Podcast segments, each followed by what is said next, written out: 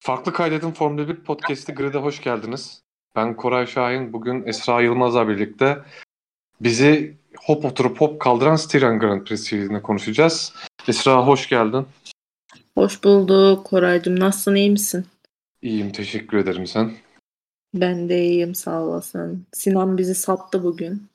Bu hafta bugün Sinan aramızda yok. Sinan'la yollarımızı ayırmış bulunmaktayız. Evet, kendisi abi, geziyor. Nasıl kayıt yapılacağını öğrendik. Nasıl konuşulacağını öğrendik. Artık Sinan'a ihtiyacımız yok. Yeni başlamak isteyen arkadaşlarımızı da başvurularını bekliyoruz hesabımıza. Kovduk. En son Sinansız podcast'te şeyde yapmıştık. Drive to Survive'da yapmıştık. O en iyi işlerimizden biri olarak kayda geçti diye düşünüyorum ben. Kesinlikle. Çektiğimiz podcast'lerin en iyisi Drive to Survive podcast'ı. Sinan'ı bir kenara bırakırsak yarışı ve genel olarak hafta sonu ilk başını nasıl buldun Esra? Bunu sorayım sana. Yani şimdi 2 hafta beklemişiz yarış için. 2 hafta mı bekledik? 2 hafta yok bekledik. Arasız. Pardon özür dilerim. 1 hafta bekledik. Düşün yani o kadar uzun süre gibi gelmiş. 1 hafta bekledik yarış için. Hiç ne yarışın geldiğini anladım, ne geçtiğini anladım. Hiç normalde Avusturya yarışları eğlenceli olurdu aslında. Yani hani tabii yine bir şampiyonluk mücadelesi olduğu için ister istemez bir heyecanı oluyor. Eskisi gibi değil ama yine de o kadar da bir olayı yoktu.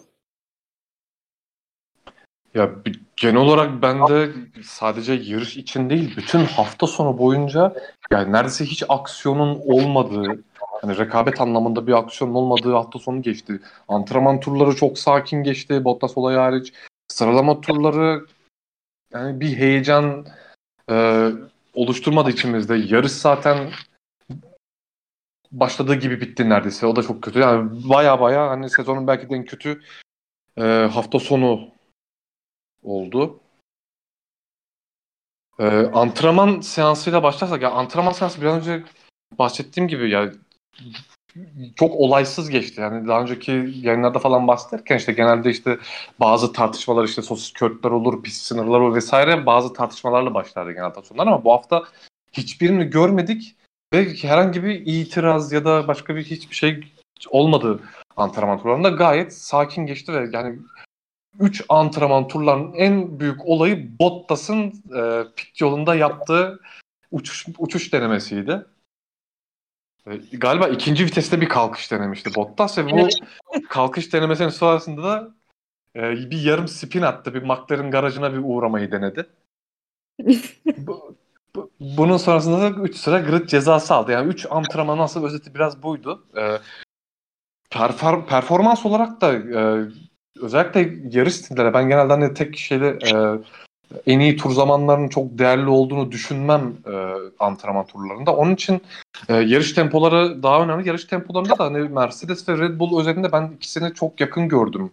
Hatta çok yakın olduğunu gördük sıralama antrenman turlarında. Yarış için aslında bu biraz umut vaat ediciydi ama yarışta da bu olmadı. Aynı zamanda en iyi 3. takım olarak McLaren göründü yarış tempolarına. Daha sonra Ferrari düzlükler dışında fena değildi. Virajlarda iyiydi Ferrari yarış temposunda. Antrenman turlarının yarış için çok iyi şeyler vaat etti ama çok da yarışa yansımayan antrenman biraz yanıltıcı oldu antrenman turları bu hafta.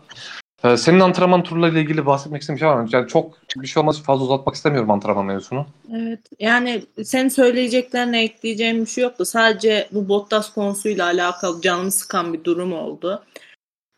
Hani biz güldük, eğlendik, tamam. Evet dedik ki hani gerçekten bir güvenlik problemi oluşturdu sonuçta. Orada pit yolunda başka takımların çalışanları vesaire vardı ki hani McLaren ekibinin gerçekten teğet geçti yani. Çok az kaldı orada birine vesaire çarpabilirdi.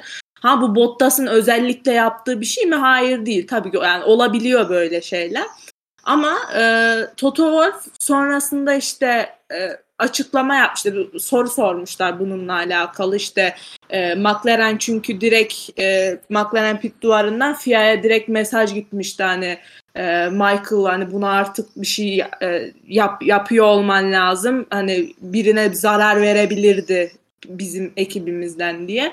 Yani Toto Wolff de demiş ki hani ya bu kadar hani abartmaya ne gerek var? Hani biraz şey olmuş böyle, hani yok yere ağlıyorsunuz. Ne var bunda bu kadar büyütecek? Bottas sanki bilerek mi yaptı? Yani tabii ki kimse Bottas'ın bilerek yaptığını söylemiyor ama orada yani McLaren'in endişesi çok normaldi bence.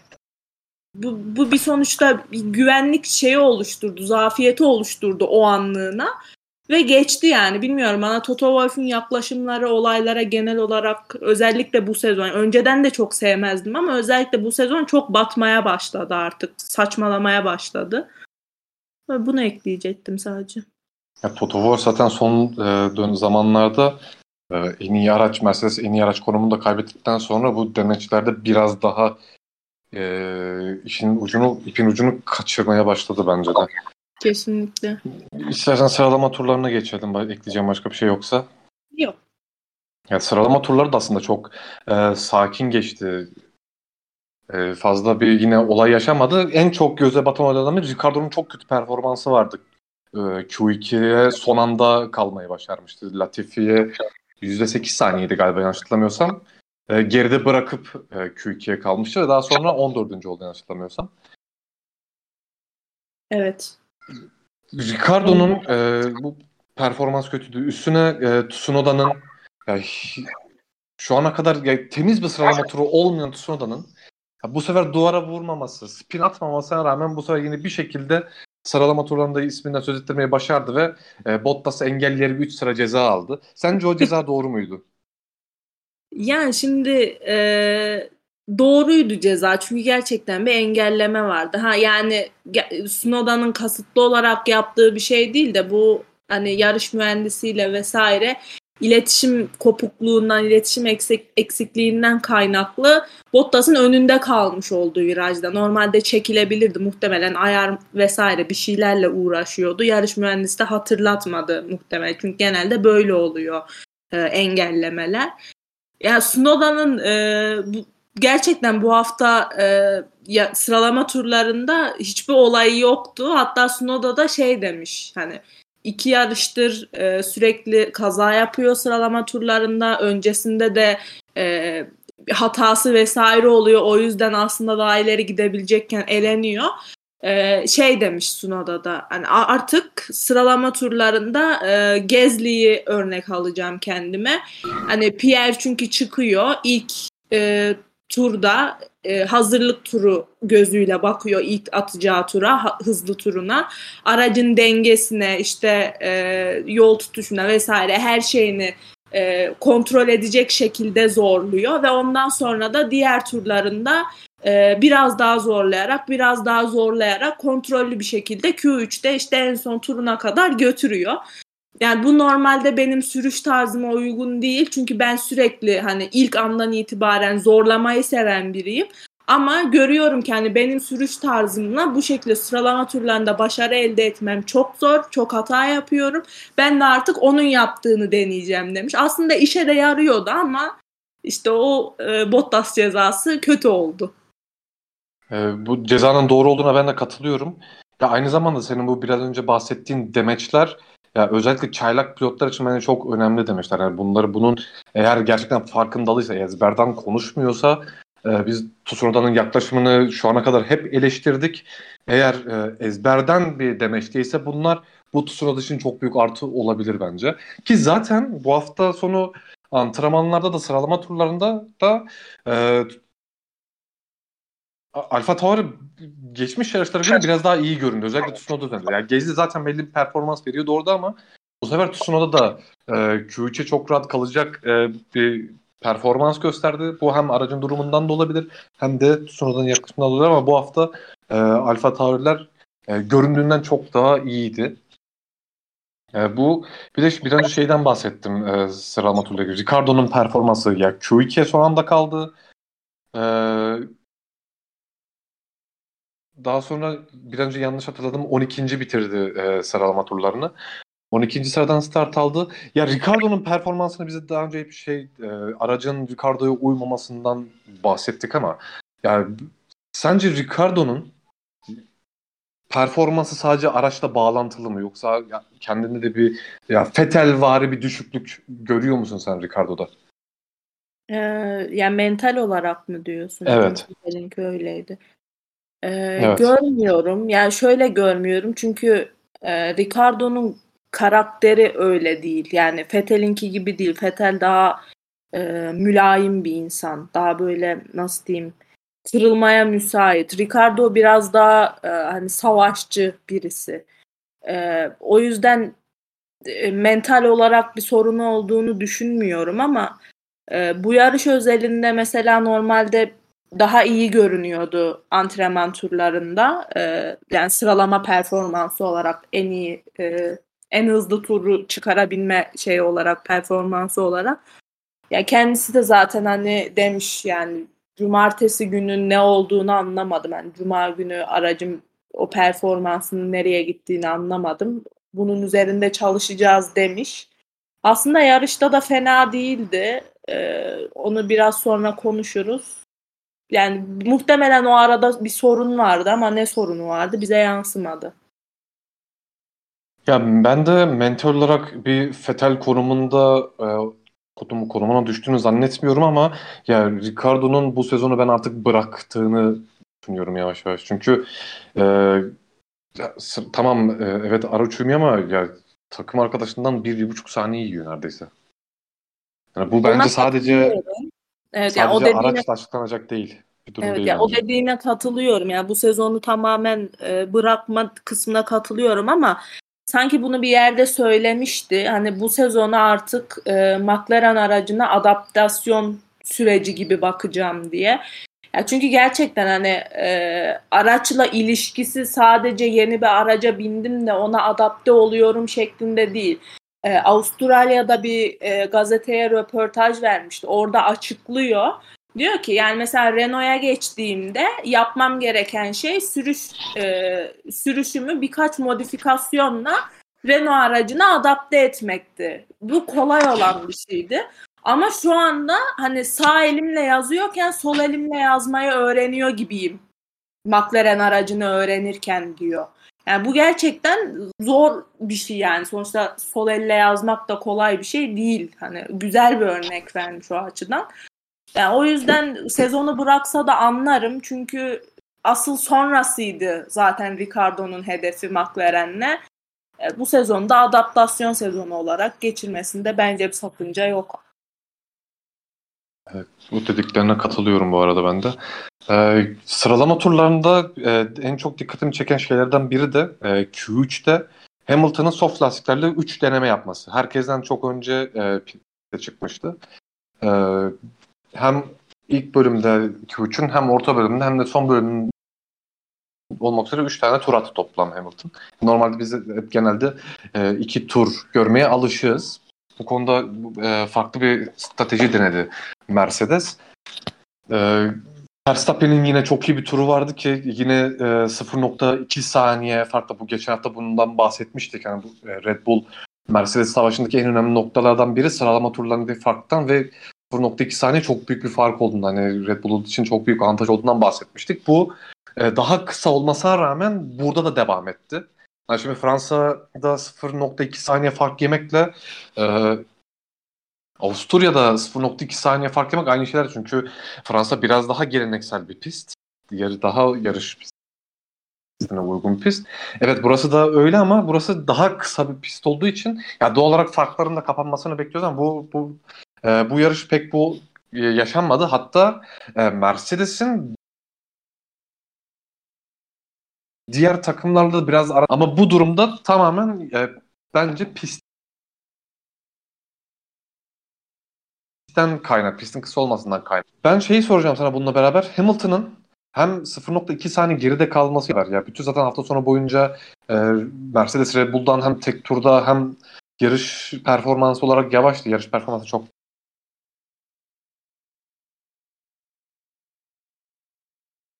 bir fark yoktu ama yine yavaş kaldı. Yani direkt o yüzden değil bence de. Avusturya'da çok fazla trafik oluyor sıralama turlarında, yani tura başlarken.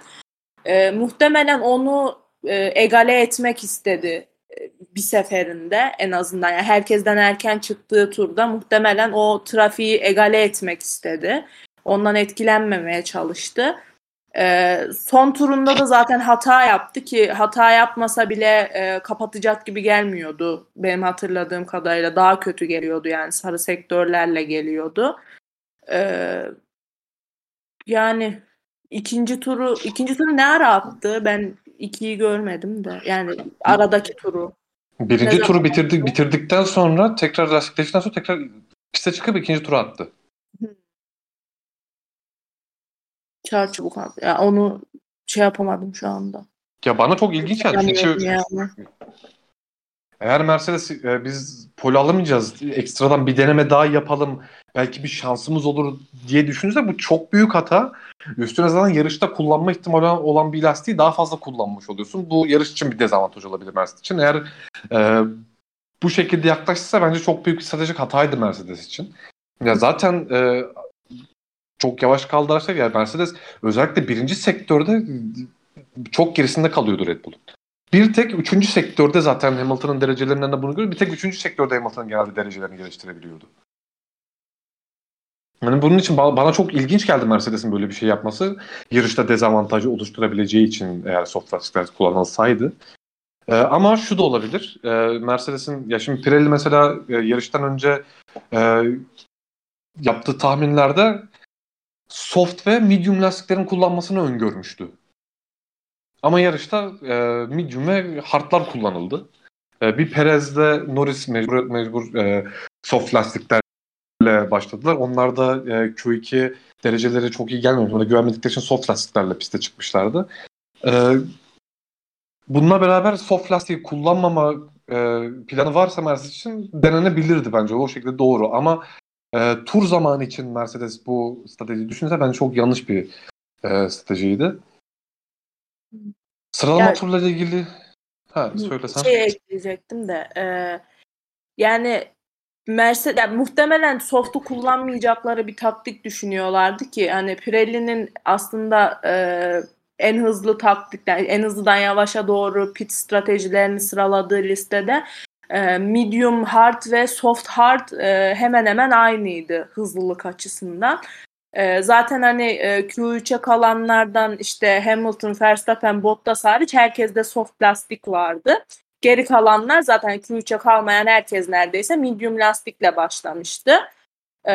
Soft'u ancak kullanabilirdi, işte fastest lap atmak istediğinde kullanabilirdi ki Hamilton girdi pite aslında fastest lap için. Ama işte 0 set soft burada işe yarıyor. O atamadı. Medium'la Perez attı mesela.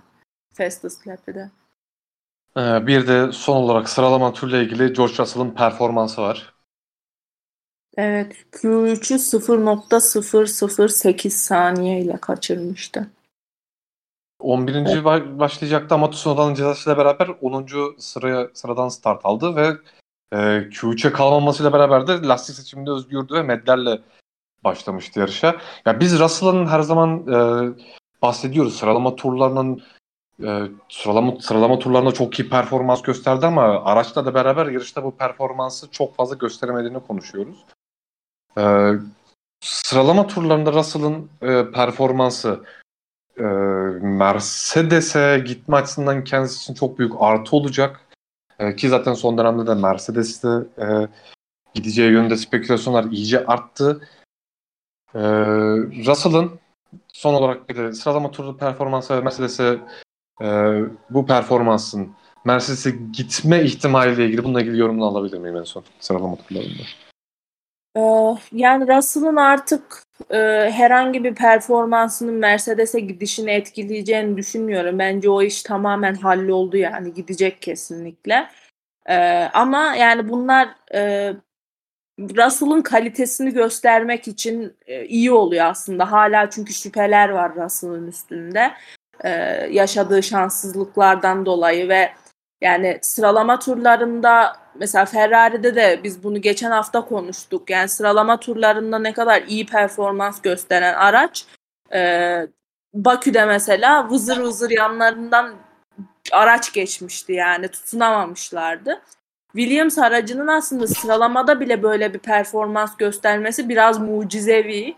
Çünkü sanırım Q1'de mi Q1'de olması lazım. Latifi'nin onboard'unu göstermişlerdi. Tek tur atan o olduğu için. Yani araç gerçekten çok dengesizdi. Yani her virajda böyle spin atacak gibi dönüyordu. Ve Russell o araçla neredeyse Q3'e kalacaktı.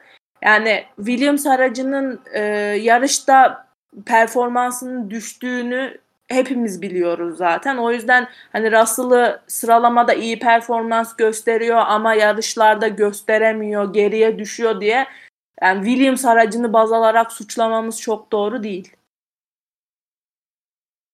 Teşekkür ederim yorumlar için. Sıralama turuyla ilgili eklemek istediğin başka bir şey var mı? Yok.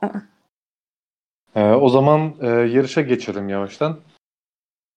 Yani start aslında çok standart oluyormuş gibi, yine herkes rayda gidiyormuş gibi bir start aldığı gibi görünürken birinci viraj sonrası düzlüğe çıkarken Leclerc ve Gasly'nin arasında bir temas yaşandığını gördük. İlk ben izlenimde şey olarak görmüştüm. Leclerc piste dönmeye çalışırken, çünkü iki araç da pist dışına taşmıştı. Önce Gasly pist üstüne döndü, daha sonra Leclerc dışarıda kaldı. O daha sonra piste döndü. O piste Leclerc'in piste dönüş sırasında Gasly'nin hava koridorunu kullanmak için fazla erken bir hamle yaptığını ben düşünmüştüm ama daha sonra yarışın tekrar görüntülerinde, pozisyon tekrar görüntülerinde gördüğümüzde Gasly de aynı zamanda Leclerc'in bulunduğu tarafa doğru bir hamle yaptığını görüyoruz.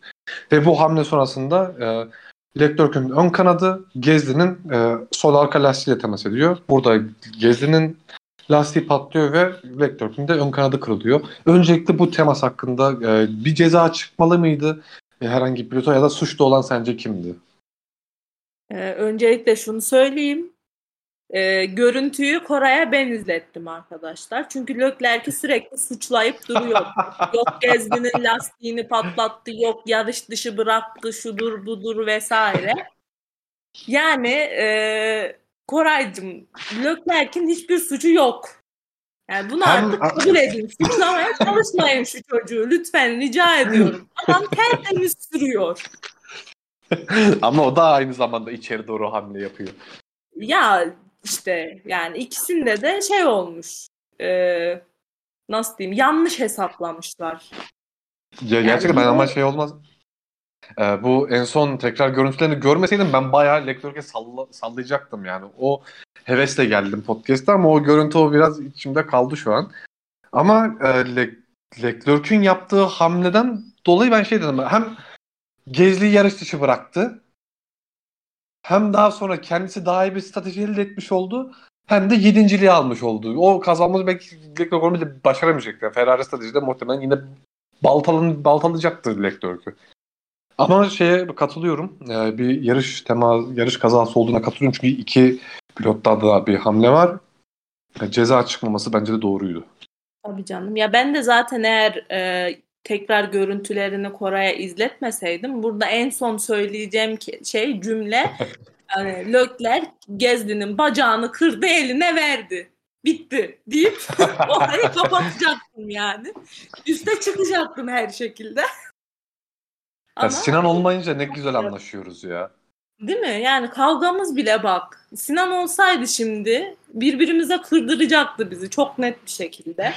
Ama şimdi medeni tartışmamızı yapıp bitiriyoruz olayı. Burada o teması bile bize bir şey yapar, o teması bize göstermezdi. İzletmezdi Sinan'ın bize. Kesinlikle. Biz onu göremeyeceğimiz için birbirimize girecektik muhtemelen. İşte Sinan'ı tanıyın arkadaşlar. Kovduk artık, gerçi tanımasanız da olur. Hepiniz unfollow edin. Spamleyin Sinan'ın hesabını. Bu Gasly Leclerc'in temasının ardından Gasly'nin sol arka lastiği patladı ve bu temaslar burada da bitmedi. Gasly'nin arka lastiği patladıktan sonra Gasly aracı kontrol edemedi. kontrol edemedikten sonra orada bir kamikaze durumuna düştü Gasly. Hem Giovinazzi ile temas yaşadı, hem de o temastan sonra Giovinazzi'den kaçınmaya çalışırken Latifi ile temas yaşadı. Herkesi biçmişler. Herkesi bir Takuma Sato performansı gösterdi orada Gasly. Ya burada ceza çıkmadı Gasly'ye ama sence bir ceza çıkmalı mıydı? Ya ama artık hani bu şey var ya, bu passenger mevzusu var ya, yani Gasly'nin de yapabileceği bir şey yok aslında orada artık. Yani çünkü lastik patlamış ve muhtemelen süspansiyon da kırılmıştı orada yani. Çünkü aracın görüntüsü bilmem gördü mü herkes ama çok nahoş bir görüntüsü vardı aracın yani. Lastik direkt şey ya, sol arka lastik pite geldiğinde Allah'a doğru bakıyordu. Yani işte ön şey, sağ ön lastik havadaydı. Gasly iki lastik üstünde pite geldi aslında. Öyle bir konumdayken aracı kontrol etmesi çok zor. Yani ceza çıkmaz artık ona.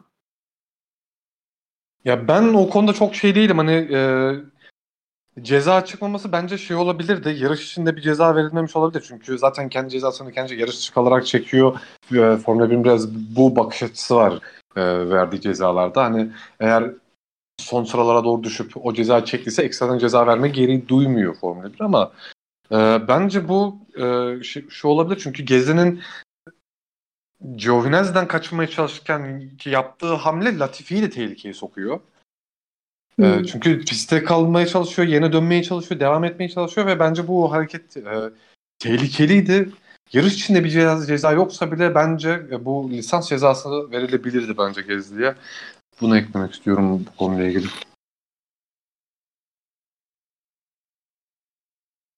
Eklemek istediğin başka bir şey var mı bununla ilgili? Yok, hayır. Ondan sonra yarış bayağı bir rutine döndü. Güvenlik aracı vesaire hiçbir şey görmedik zaten. Bir tek Norris, Perez ve Bottas grubu ilgi çekici oldu. Bununla beraber aynı zamanda daha arka tarafta bir Alonso treni oluştu. Arkasında Russell, Tsunoda, Vettel, Sainz vardı galiba. Sainz galiba başka 4 ya da 5 araçlık bir tren oluşturdu. Alpinlerin bu hafta sonu performansı zaten çok kötüydü. Ocon'un performansında da bunu görüyoruz. Ocon son zamanlarda çok formda olmasına rağmen son iki yarıştır o da bayağı çalkantılı görünüyor ama bu çalkantılık Alonso'ya pek işlememiş gibi duruyor ki bu yavaş araca rağmen bu grubu ilk pit stoplara kadar arkasını tutmayı başardı Alonso. Ön tarafta ise Norris, Perez ve Bottas grubu oluştu.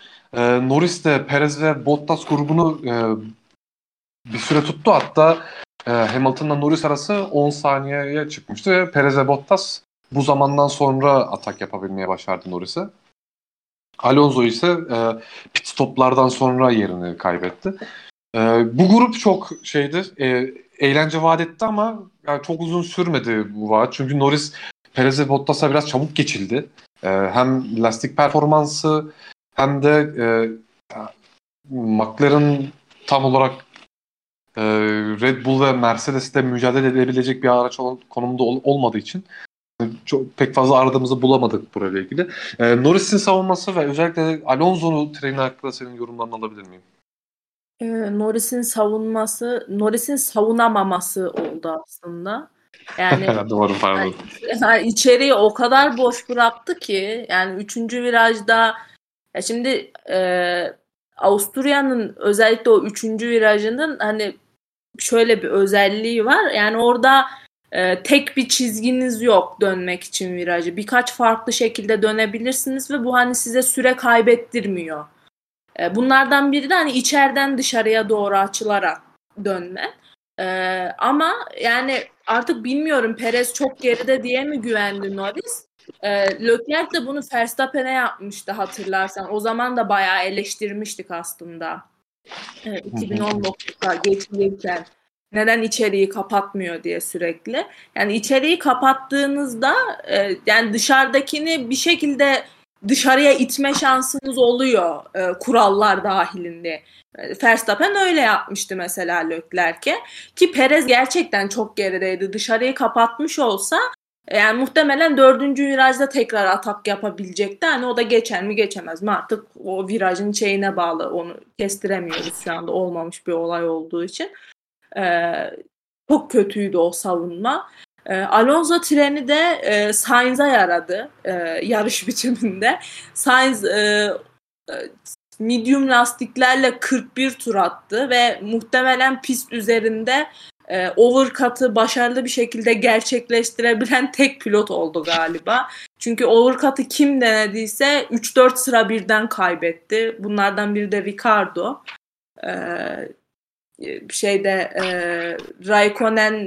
Raikkonen'i geçmeye çalıştı sürekli Ricardo bir bölümde ve geçemedi. Sürekli geçemedi yani. Ve arkasında da Leclerc vardı. Önünde işte Raikkonen pite girdi. Ocon pite girdi yanlış hatırlamıyorsam. Tsunoda olması lazım bir tanesi de. O pite girdi. Ve hani Ricardo'yu sürekli gazlıyorlardı. İşte şeyin iyi, tempon iyi, bu şekilde git, devam et, girmiyoruz pite diye. 3 tur sonra pite bir aldılar. Ricardo önüne geçtiği herkesin gerisinde.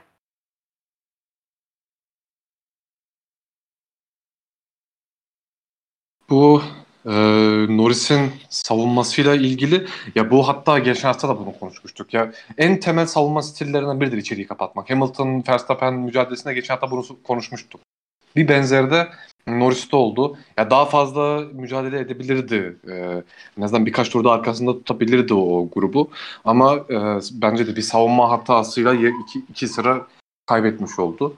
Alonso'nun performansı da, ya Alonso bence bu yarışta gösterdiği performans, özellikle Leclerc'ün yükselişinden dolayı biraz gölgede kaldı bence, ama bence günün en iyi performanslarından biri Alonso'nundu.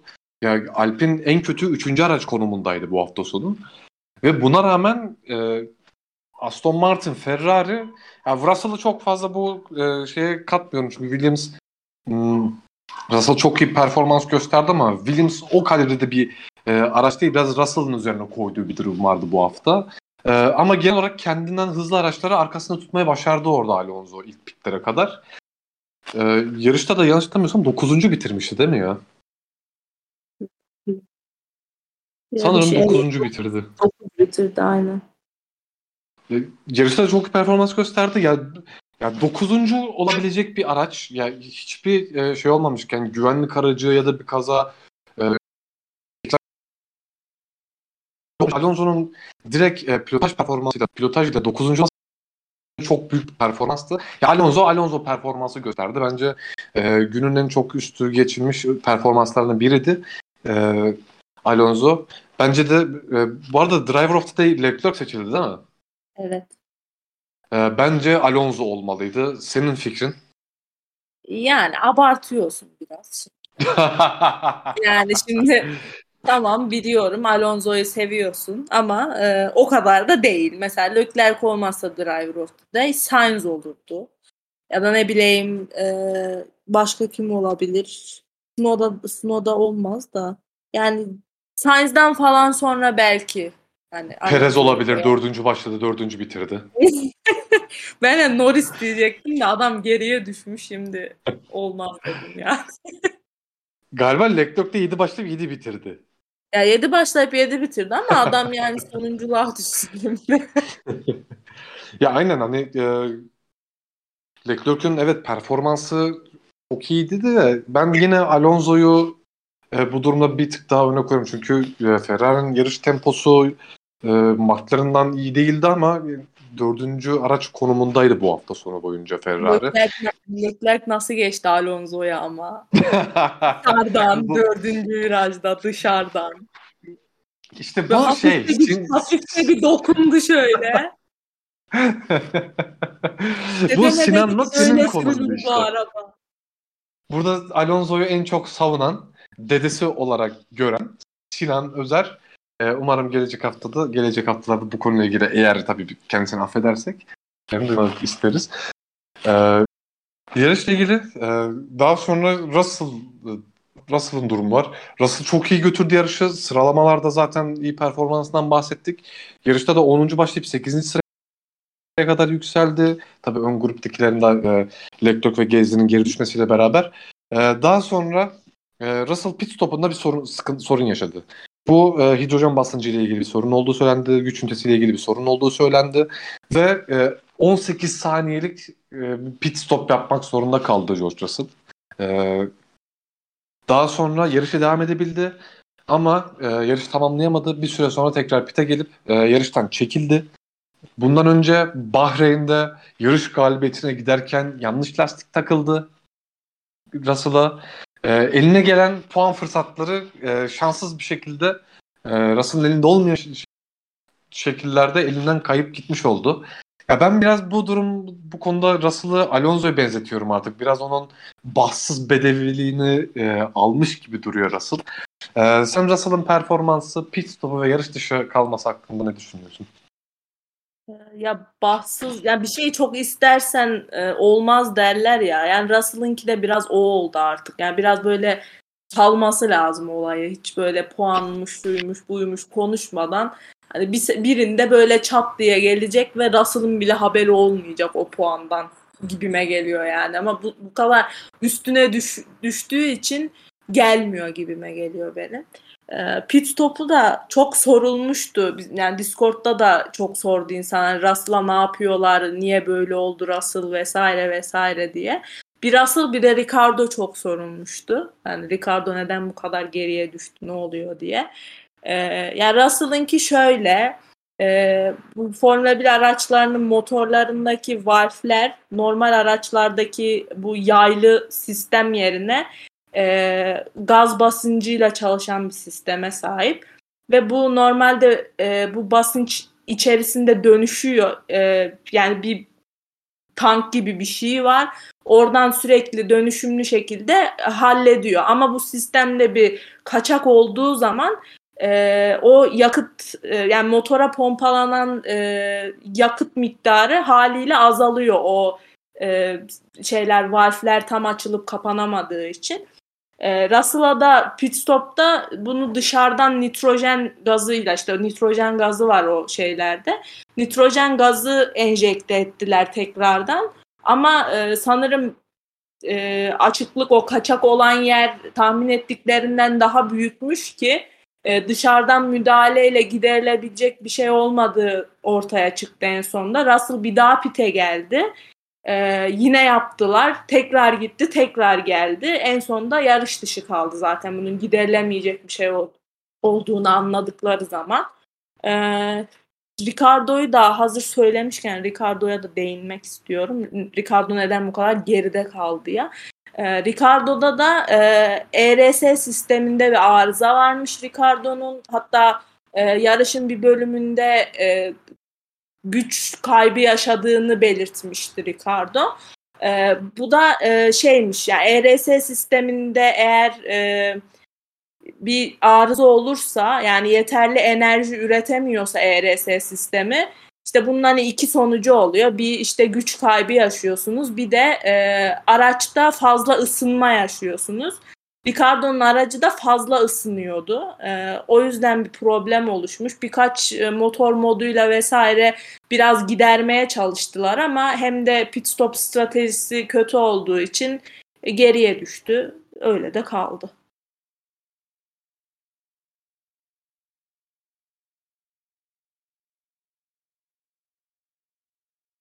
Koray. Bir de mikrofonu kapalı unutmuşum ya. Başa konuştum. Yarışla ilgili benim aklımda kalan bir başka şey. Yani Sainz'ın biraz önce sen overcut, başarılı olan overcut hamlesinden bahsetmiştin. Sainz'ın overcut'ı ve senin driver of the day'in Leclerc'in yükselişiyle ilgili yorumlarını alabilirim. Sainz 41 tur mediumlardan sonra hard'a geçti. O arada işte Alonso treninden vesaire arada yeterli fark oluşunca çok sıra kaybetmemiş oldu haliyle. Leclerc'inki de Leclerc aslında bayağı geçiş yaparak geldi buraya.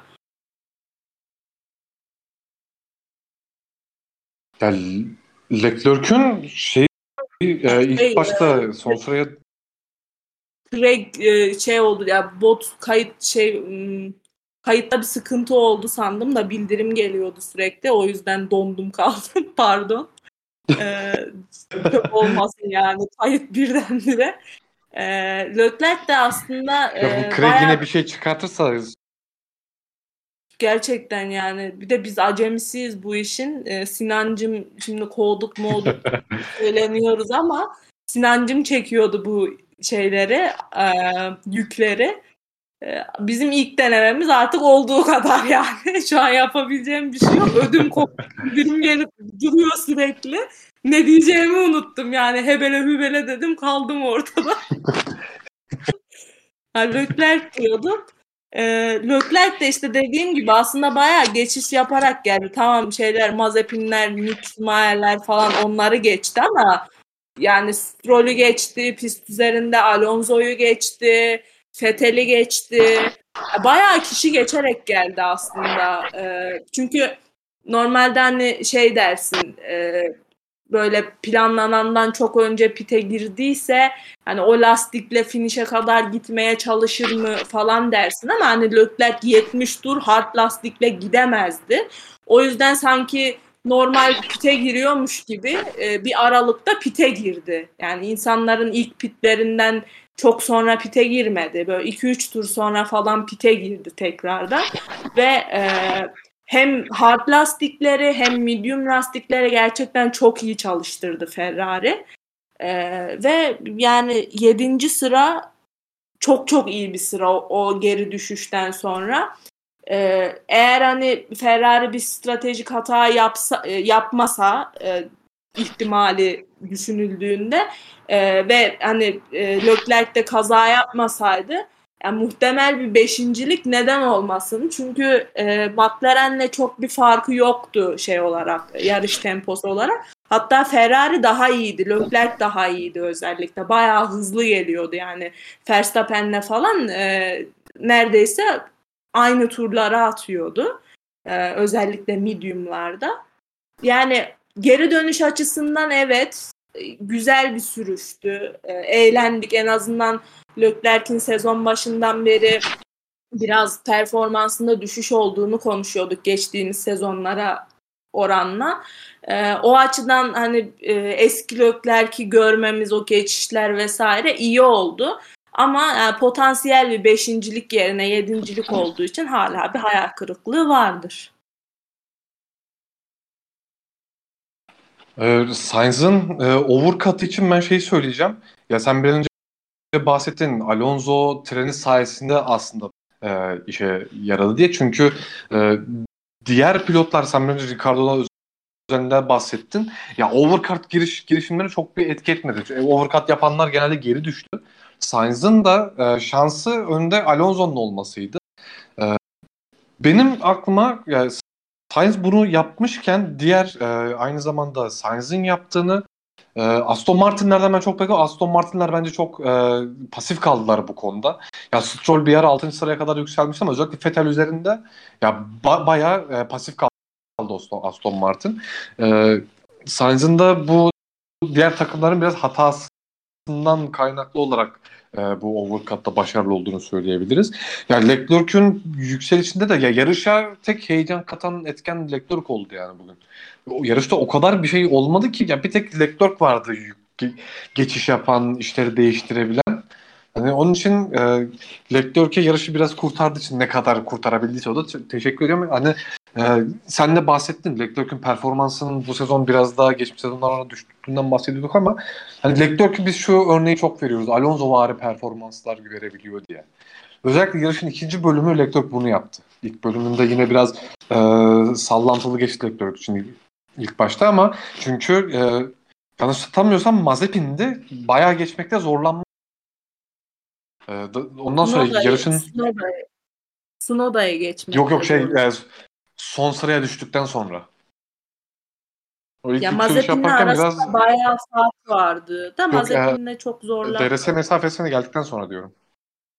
Ya o geçiş yaparken geçişte çok zorlanmadı ama galiba bir 2-3 tur falan arkasında takılı kaldı orada Mazepin'in, ama geçişi kolay yaptı. Geçiş konusundan bahsetmiyorum. Arkasında kalıp biraz zaman kaybetti oldu ama yarışın orta bölümünden sonra Leclerc bayağı o bahsettiğimiz Alonso var performanslarından biri gösterdi. Yarışla ilgili son olarak da Mercedes Red Bull üzerinde konuşalım. Ya Verstappen çok rahat kazandı. Galiba hiçbir turu bütün turları lider gitti galiba nasıl ama hatırlamıyorsam. Hamilton girip aynen hepsi Hamilton daha önce pite girdi. Aynen. Bütün turlar lider gitti. Bütün turlar lider gitti. Araya 4 saniyelik bir farkı koyduktan sonra o fark bir daha neredeyse hiç değişmedi. Bir tek yarışın orta bölümünde frenlerle ilgili bir sorun olduğunu söylemişti Verstappen. Ve bu sorun çok sürmedi. Hatta o bölümde yarım saniye falan kaybetti. 0.6 saniye kaybetti o tur Verstappen Hamilton'a göre. Ama daha sonra ayar değişiklikleriyle Red Bull Verstappen bu sorunu çözdü. Daha sonra tekrar farkı 4 saniye üzerine çıkardı Verstappen. O uzun süreli bir sorun olmadı Red Bull için. Zaten farklar devam böyle gitti. Yarışın sonlarına doğru Hamilton Verstappen arasının 8 saniye kadar çıktığını gördük. İki pilot da artık araç koruma moduna biraz geçmiş gibiydi. Çünkü Mercedes hiçbir şekilde yanıt verecek durumda değildi. Yetişemiyordu. Hız olarak büyük dezavantajı vardı. Yani strateji olarak da bir hamle yapabilecek durumda değildi. Çünkü zaten Red Bull bu kadar hızlıyken yetişmesi çok daha zor olacaktı Mercedes'in. Onun için stratejik bir hamle de yapamadı. Ama Perez ve Bottas özelinde bunun yaşanmadığını gördük. Perez bir overcut denemesi yaptı. Ekstra bir pit yaptı yarışın bitimine yanlış hatırlamıyorsam 16 tur kala. 55. turda pite geldi. Medium lastiklere geçti ve Bottas'ı pist üstünde geçmeye çalıştı ve son tura kadar 0.5 saniye kadar indirdi farkı. Ama atak yapma imkanı bulamadı Sergio Perez. Red Bull'un Perez'le yaptığı overcut stratejisi için senin yorumunu alabilir miyim? Keşke biraz daha erken hamle yapabilselermiş. Biz sezon başından beri Red Bull'un stratejilerde, yani sezon başında aslında Red Bull'un stratejilerde ne kadar pasif kaldığını, bir türlü oyuna giremediklerini konuşuyorduk. Şu an aslında oyunun tam içindeler ve yaptıkları hamleler şu ana kadar hep doğru. Sadece Verstappen için değil, Perez için de doğru hamleler yapıyorlar. Yani bu hamle de onlardan biri. Yani sonuçta işte Verstappen'in Hamilton'a Fransa'da yaptı değil mi? Yanlış hatırlamıyorum şu anda. Tekrar pite gelip geçmeye çalıştı. Aynen Fransa'ydı. Fransa'da kendi kendime cevapladım geri. Yani bunun aynısını aslında Perez'e de yapmayı düşünmeleri, yani Perez'i o kadar da ikinci plana itmediklerinin bir göstergesi ki Red Bull'da aslında ikinci pilotların genel sorunu bu.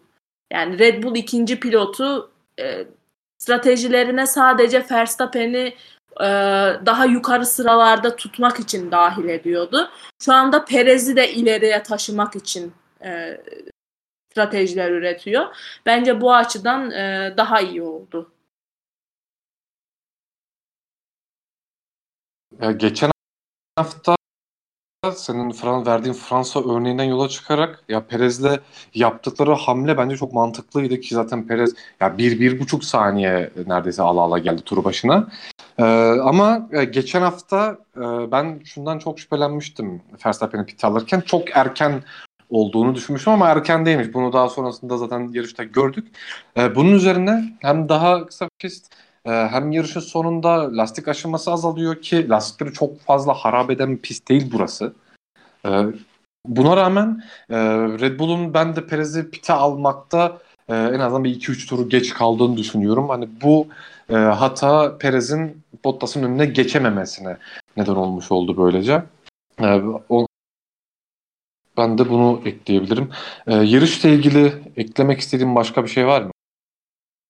Yani yok artık. Ha bu arada şunu da dikkatimi çekti yarışta. biz son 2-3 yarıştır övüyoruz. Hani o mental olarak kötü durumda olmasından dolayı, yani çok kötü performanslar gösterdiğinden bahsediyorduk ama son 2-3 yarışta Vettel baya toparlamış gördük ama bu yarış yine o Ferrari dönemi, özellikle 2018 sonrası Ferrari dönemi Vettel'i tekrar gördük. Bugün yarışta 3 blokaj yaptı. Biraz önce sen de Leclerc'ün atağından bahsederken o atak sırasında da Vettel'in bir blokajı vardı. Hani bu hafta Aston Martin'lerin çok pasif kaldığından bahsetmiştim. Aynı zamanda Vettel'in performansı da çok kötüydü bu hafta sonu. İşte bunu da ekledim.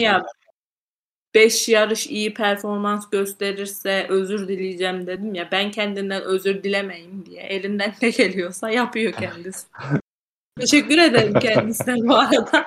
Yani yoktan yere özür dileyecektim. Ondan kurtulmuş oldum. Ama Stroll yine Vettel'in aksine gayet iyi performans gösterdi. Bir ara 6. sıraya kadar çıktı. Daha sonra işte Sainz ve Leclerc'ün ataklarıyla geri düştü. Lastikleri de bitmeye başlamıştı yarışın sonuna doğru. Stroll'ün iyi performans vardı yarışta. Alonso'yu zaten benim için Drive of the Day olduğundan bahsetmiştim. Yuki Tsunoda 10. oldu yarışta. Bu hafta sonu üzerinde Tsunoda'nın daha iyi olduğunu söylemiştik. Ki bu yarışta o yaptığı sıralama turlarında yaptığı hatadan sonra, Bottas'ı engellemesinden sonra başka bir olayını görmedi Tsunoda'nın. Bu da bu hafta sonu bence iyi performans. Ocon çok büyük hayal kırıklığı oldu. Son zamanlarda çok formda olduğundan bahsediyorduk. Onda da son iki yarışta biraz araçtan da kaynaklı tabii. Alonso'yla çok kıyaslamamak lazım bu durumu. Başka eklemek istediğin bir şey var mı? Yoksa haberlere geçeceğim. Yok, geçelim haberlere artık. İlk olarak Türkiye Grand Prix'si bir kez daha takvime geri döndü. 1-3 Ekim tarihleri arasında yapılacak yarış seyircili olacak. Daha önce Yehu. Haziran efendim? Yehu dedim. Sevindim. ben ilk başta kediye falan diyorsun zannettim de ondan sonra efendime gittim. Türkiye Grand Prix'si tekrar takvime geri döndü. Bu sene Haziran'da aslında yapılması planlanıyor ama İngiltere'deki koronavirüs kısıtlamalarından dolayı yarış iptal edilmiştir. Tekrar takvime döndü. Şimdilik yarışın iptal olması gibi, özellikle İngiltere kaynaklı bir iptalin olması gibi bir engel görünmüyor ve hatta bir iki hafta içinde biletlerin çıkacağı söyleniyordu. Yani Türkiye Grand Prix'sinin takvime dönmesi, Esra, bu konu senin konun. Ya şimdi bu konuyu öncelikle çok sevindim tabii ki. Çünkü yani ne kadar izlersek izleyelim başka yerlerde, ne kadar da seyircisi de olursa olsun, yani Türkiye Grand Prix'si izlemek bir başka oluyor yani, bilmiyorum. Ben çok milliyetçi de bir insan değilimdir ama yani Türkiye'de olunca o yarış daha hoşuma gidiyor. Daha böyle bütün medyanın ilgisi odağı orası oluyor ya. Mesela kendi basınımızda normalde biz Formula 1 haberlerini çok görmeyiz. Yani orada en azından yarış sonucunu bile bir gazetede vesaire görüyor olmak hoşuma gidiyor benim. İkinci olarak da şunu söyleyeceğim. Şimdi Singapur'un yerine girdi Türkiye Grand Prix'si. Ben Singapur iptal olduğundan beri ısrarla buraya Türkiye'nin alınması gerektiğini, çünkü en mantıklı seçimin Türkiye olacağını söylüyordum ama sizler ısrarla Türkiye'nin burada olmaması gerektiğini, olamayacağını söylüyordunuz. Mantıksız olacağını söylüyordunuz. Yani Rusya'dan, Soçi'den Türkiye'ye geçmek, İstanbul'a geçmek ne kadar sürecek abi? Atla gemiye gel. Soçi'de liman, İstanbul'da liman. Atla gemiye, doldur hepsini getir yani. Niye mantıksız olsun anlamıyorum. Buradan da uçağa koyduğun gibi Japonya'ya postalarsın yani. Artık. Çünkü diğer türlü hani iki Austin yarışı falan düşünülüyordu. Japonya bir hafta öne çekilecekti vesaire. Ortalık daha da karışacaktı yani. Hiç gerek olmadan tertemiz bir şekilde Türkiye'yi araya soktuk. Ekim ayı artık sıcak oluyor genelde Ekim, ama İstanbul yani bu havası belli olmaz, şimdi bir şey de demeyelim. Olsun, yağmur da yağsın. Yağmurlu da güzel oluyor. Her şekilde güzel oluyor İstanbul Park. İnşallah biletimizi alır gideriz. Yarışımızı izleriz bu sefer. Geçen sene direkten dönmüştük çünkü. Her şeyi aldıktan sonra, bütün hazırlığı yaptıktan sonra tatlıya iptal edilmişti. Hoş olmamıştı pek yani. Ama bu sefer inşallah biletimizi alır orada oluruz. O sene bu sene diyorsun yani. Aynen, o sene bu sene. Ya bu arada bu Singapur'un takvimden kaldırılmasından sonra ben Türkiye'nin eklenebileceğine hiç ihtimal vermemiştim. Hatta bu Amerika'da yapılacak çift yarış konuşulurken hani bunun zaten çok mantıksız olduğunu söylüyordum. Şimdi Japonya'yı geri çekecek. Üstteki Amerika yarışı yapacak ki bunu yapmayı isterdi. Amerika yarışını bol bol yarış yapılmasın. Çünkü zaten olay sponsorluk. Amerika şu an Formula 1'e en büyük maddi geliri sağladığı için ya bu bence yine birinci tercihti ama takımlar muhtemelen bunu kabul etmemiş olur. Çünkü bu işin lojistiği, seyahati vesaire takımların şu an bütün sezon muhtemelen planıdır. Ve bu planların bozulmaması açısından takımlar o çift Amerika yarışını kabul etmemiş olabilir. Aynı zamanda galiba geçen hafta Japonya'da iptal edilme olasılığı ile ilgili de bir spekülasyon çıkmıştı. Evet, MotoGP yarışı iptal edilmiş ama ısrarla diyorlar Japonya tarafından. Yani MotoGP iptal edildi ama Formula 1'de öyle bir şey olmayacak. Yarış olacak Formula 1'de diyorlar ısrarla. Eğer Japonya iptal edilirse orada Amerika yarışını çiftlemek çok mantıklı. Ama takvimi işte bir yarışı bir hafta geri çek, öbürünü 2 hafta çek bilmem ne. Hani bu şekil ortalık tamamen karışacaktı ki bunun yapılmaması bence çok daha sağlıklı oldu. Ya Türkiye'nin girmesi, ya sen biraz önce söyledin, geçen sene çok gaza geldik. İşte uzun süre sonra ilk kez Türkiye takvime giriyor ki ben kendi özelimde söylüyorum. Yani Türkiye'nin Formula 1'i tekrar Türkiye'de görme gibi umudum hiç yoktu. 0. Ben hiçbir şekilde tekrar takvime girebileceğimizi düşünmüyordum. Ama geçen sene yarışın yapılması ki asfalt mevzusu vesaire, oraya hiç girmeyeceğim. O çok nasıl diyeyim? Çok artı mı oldu, eksi mi oldu? Bu çok speküle ediyordu. Bunu daha sonra Sinan'da olduğu zaman uzun uzun tekrar konuşuruz. Tekrar takvime girmenin üstüne şimdi galiba Vural Akın yaptığı bir açıklama, Türkiye'nin galiba bir multi-year kontrat görüşmesi yapıldı da söyleniyordu. Bu yarış bu yarış bence bunun için çok kritik bir yarış. Yani çünkü geçen sene hem bu asfalt mevzusu hem gazoz muhabbetiyle hani bu çok fazla bir kıstas değil ama hani dalga konusu olunması. Yani bu özellikle Reddit'te çok büyük dalga konusu olmuştu o gazoz bölümü. Toto Wolff bile falan. Yani, onlar bile dalga geçmiş yani. Alkollü içecek koymuyorsan bile yani bunu Abu Dhabi'de falan da yapıyorlar. Podyumda alkollü içecek kullanmıyorlar ama ona göre yani püskürebilen, şampanya gibi davranan bir içecek koyuyorlar yani oraya bir şekilde. Hani tutup da fruit de ekstra koymuyorlar. Ya onun için bu seneki organizasyon eğer bu multi-year sözleşme spekülasyon doğruysa bu sezonki yarı çok kritik olacak. Organizasyon çok kritik olacak Türkiye için. Çünkü bu sene geçen seneki kadar yoğunca bir asfalt mevzusu olmayacak ki asfalt en azından biraz daha o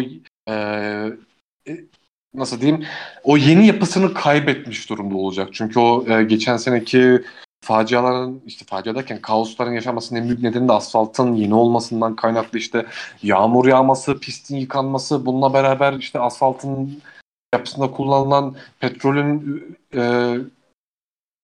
asfaltın üstüne doğru çıkması, üstüne çıkması, hani bunlar çok kötü etkilemişti aslında ama bu sene bu durumlar olmayacak. Çoğunlukla olmayacak.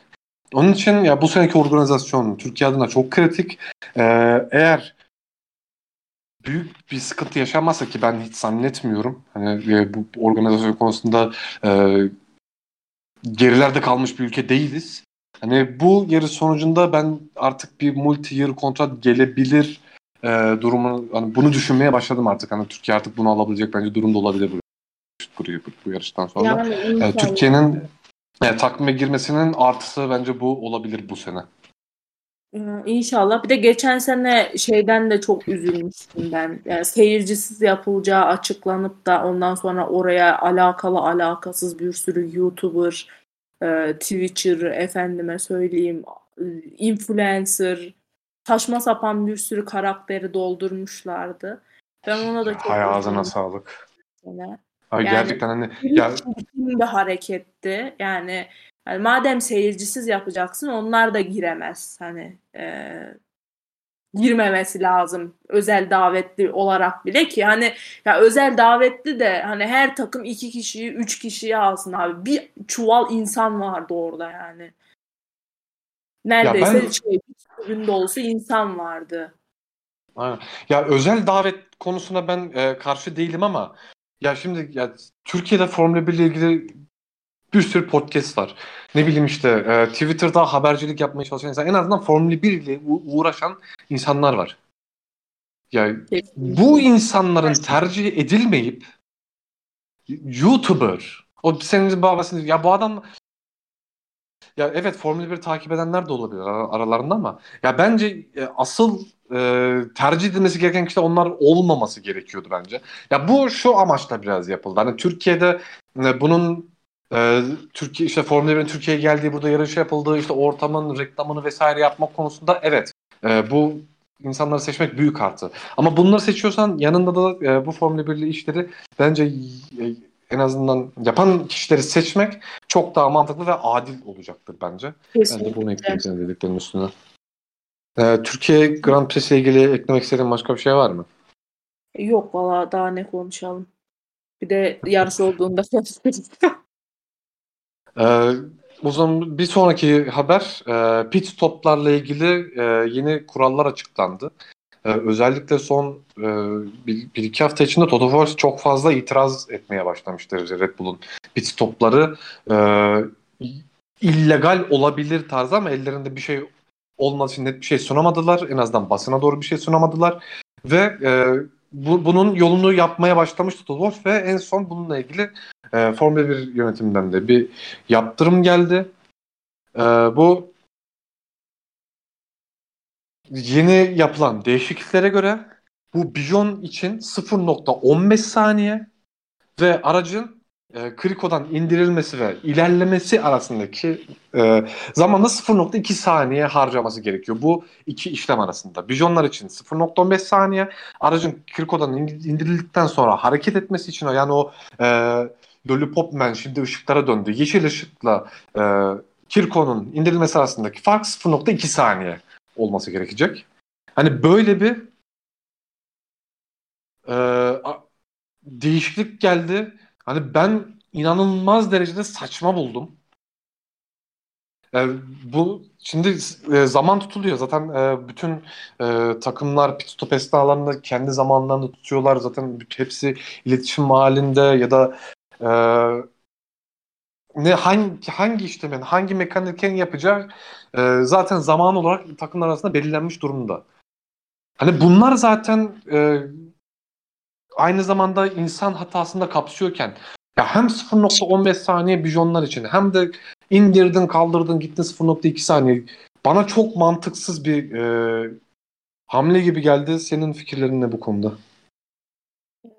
Bence de çok mantıksız. Yani bir de bunun hani güvenlik önlemleri gerekçesi adı altında birdenbire ortada hiçbir şey yokken, sadece Mercedes cephesinden böyle bir açıklama gelmişken çat diye gökten indirme bir direktifle yapılmış olması da garip. Yani Red Bull yıllardır pit stop üzerinde çalışan bir ekip. Yani birçok takım yapıyor ama Red Bull'un hani özel ekipmanlar vesaire tasarlıyorlar. Sırf pit stopları daha hızlı yapabilmek için.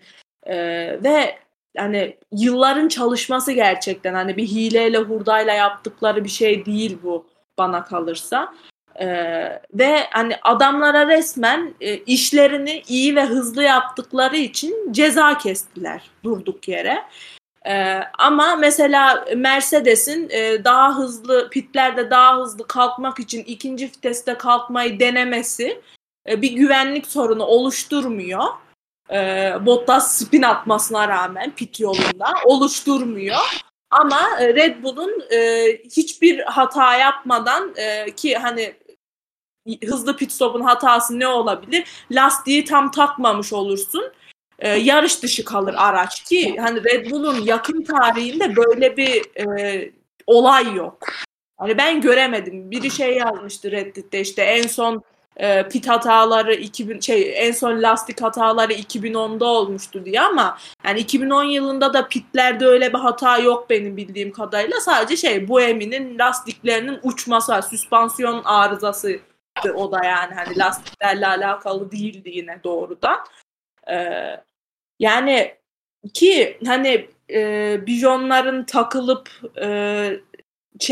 kriko, ön krikonun indirilmesi arasında 0.15 saniye yok işte ön krikonun indirilip ışığın kırmızıdan yeşile dönmesinin arasında 0.2 saniye vesaire ki bunu mesela sağlayamadığında bu şartı sağlayamadığında da o işlemi tekrar etmen gerekiyor gibi bir şey okudum ben yanlış görmediysem.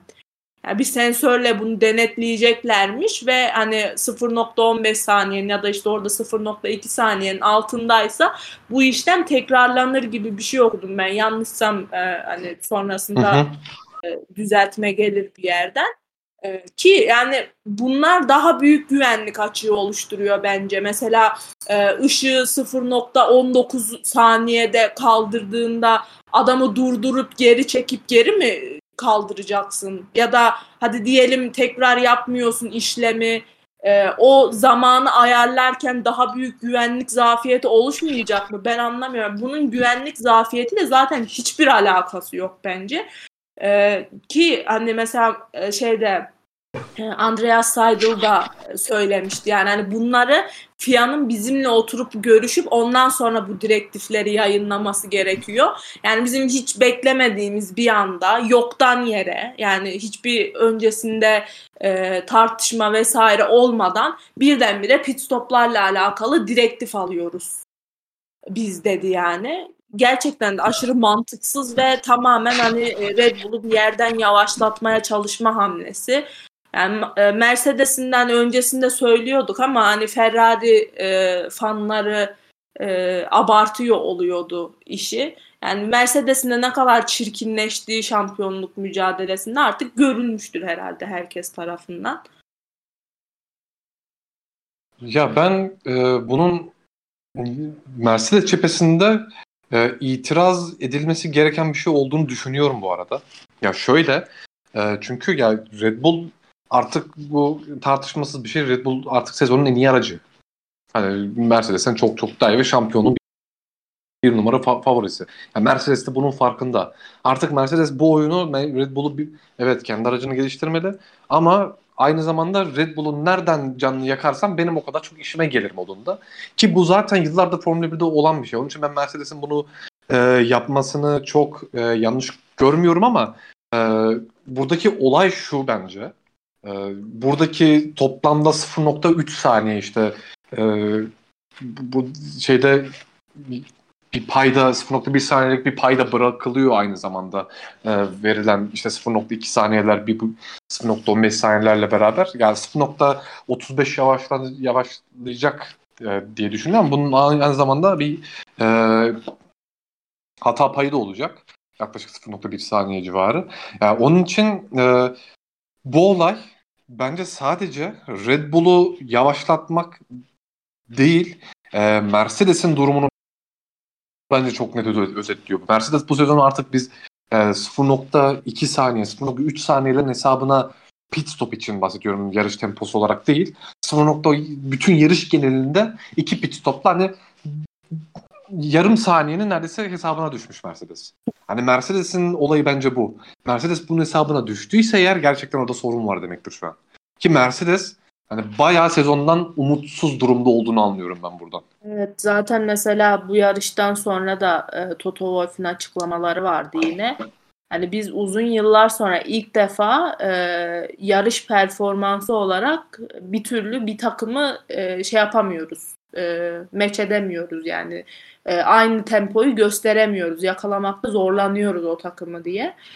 Ki zaten hani şey açıklamaları falan da oldu. Biz işte 2021 aracını geliştirmeyi durdurduk.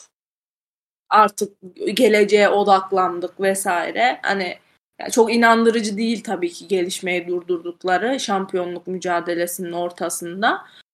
Ama yani bilmiyorum, Red Bull cephesinin sanırım hani biraz rehavete sokma çabaları. Bu Toto Wolff'un açıklamasını ben tekrar okuyayım. 8 yıl içinde hızımızdan yoksun olduğumuz ilk yarıştı. Onun için bu yıl gelişmeyi bıraktık. Önümüzdeki yıllarda işleri doğru yapmanın çok daha önemli olduğuna inanıyorum diye bir açıklama yaptı.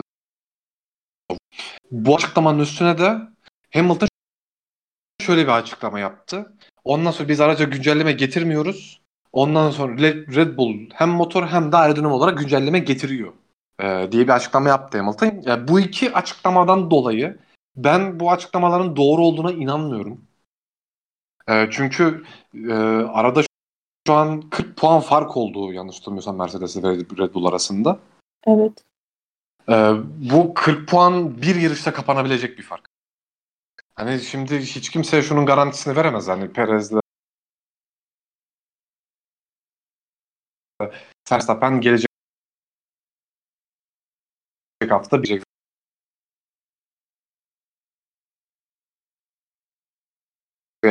puanını gördük mesela. Hiç girişmez böyle.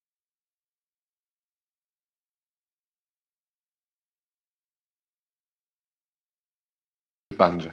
Çünkü 40 puan fark. Birisinin sezonu bırakması için bence minneden değil. Çünkü arada çok büyük bir puan farkı yok. Öyle, bir hata ile Red Bull sezonu da kaybediyor. Evet ya, hem de Mercedes mesela bırakmak istese bile aracın gelişimini, yani 2022 yılında tamam öyle hani nasıl diyeyim, yerleri yerinden oynatacak bir kural değişikliği olmayacak belki. Hani bir geçiş dönemi 2025'e.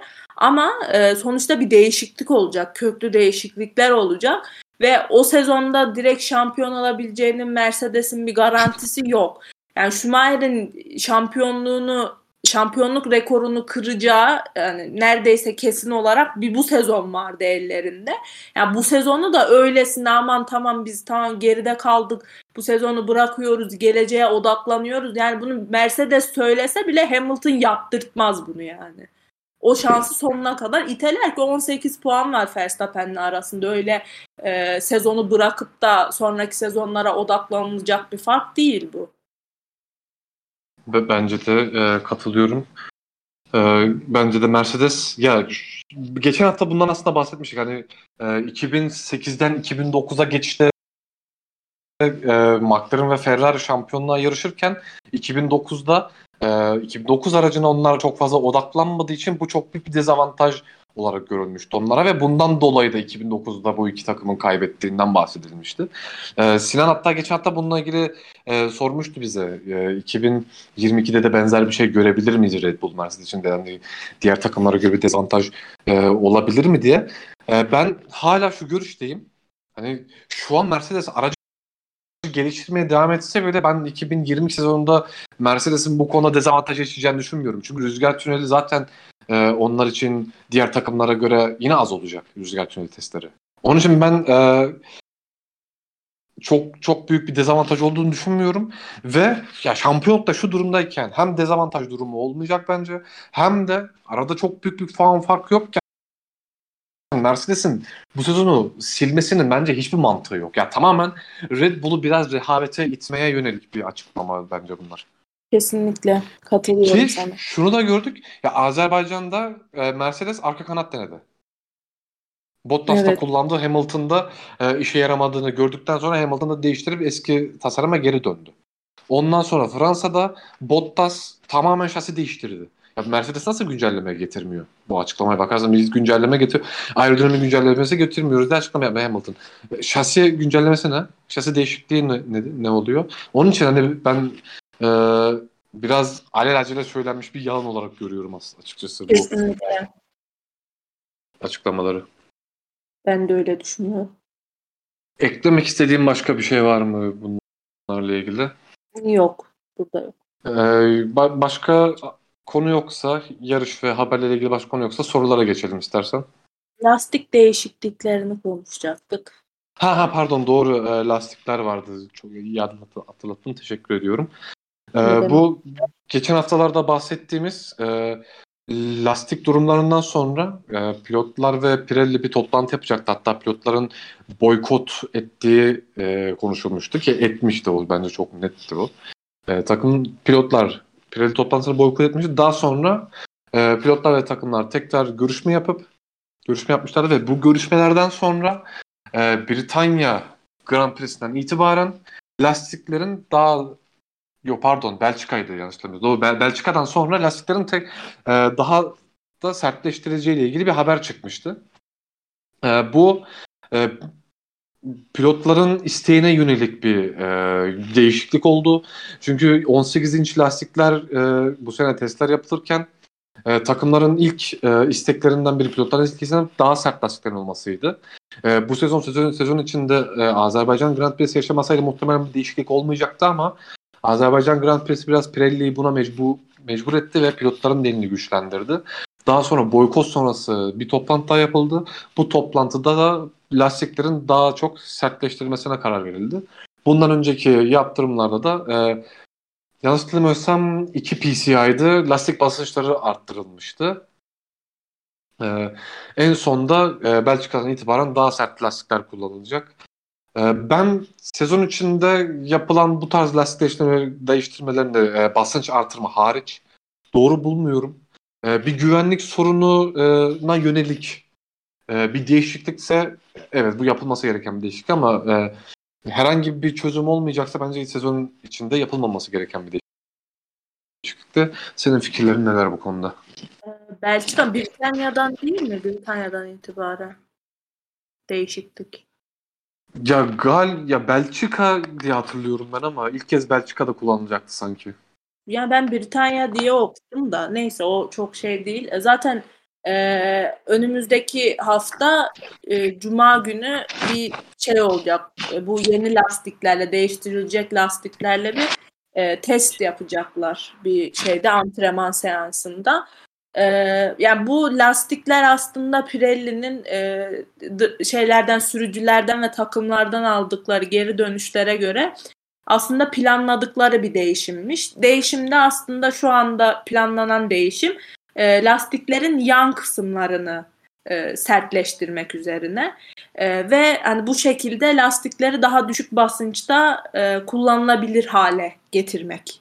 Aslında amaçları buymuş. Yani eğer söylediklerini yapabildilerse bu şekilde kullanılabilecekmiş lastikler ve çalışma aralıkları da genişletilmiş biraz daha. Yani öyle söyleniyor. Bilmiyorum ne kadar doğru. Hani Pirelli'nin iddia ettiği şey lastiklerin değişiminin bu sezona çok fazla etkisinin olmayacağı. Çünkü o kadar köklü bir değişiklik yok. Sadece hani ufak tefek düzeltmeler şeklinde söylüyor. Yani mesela Aston Martin cephesinden direkt bir itiraz gelmiş.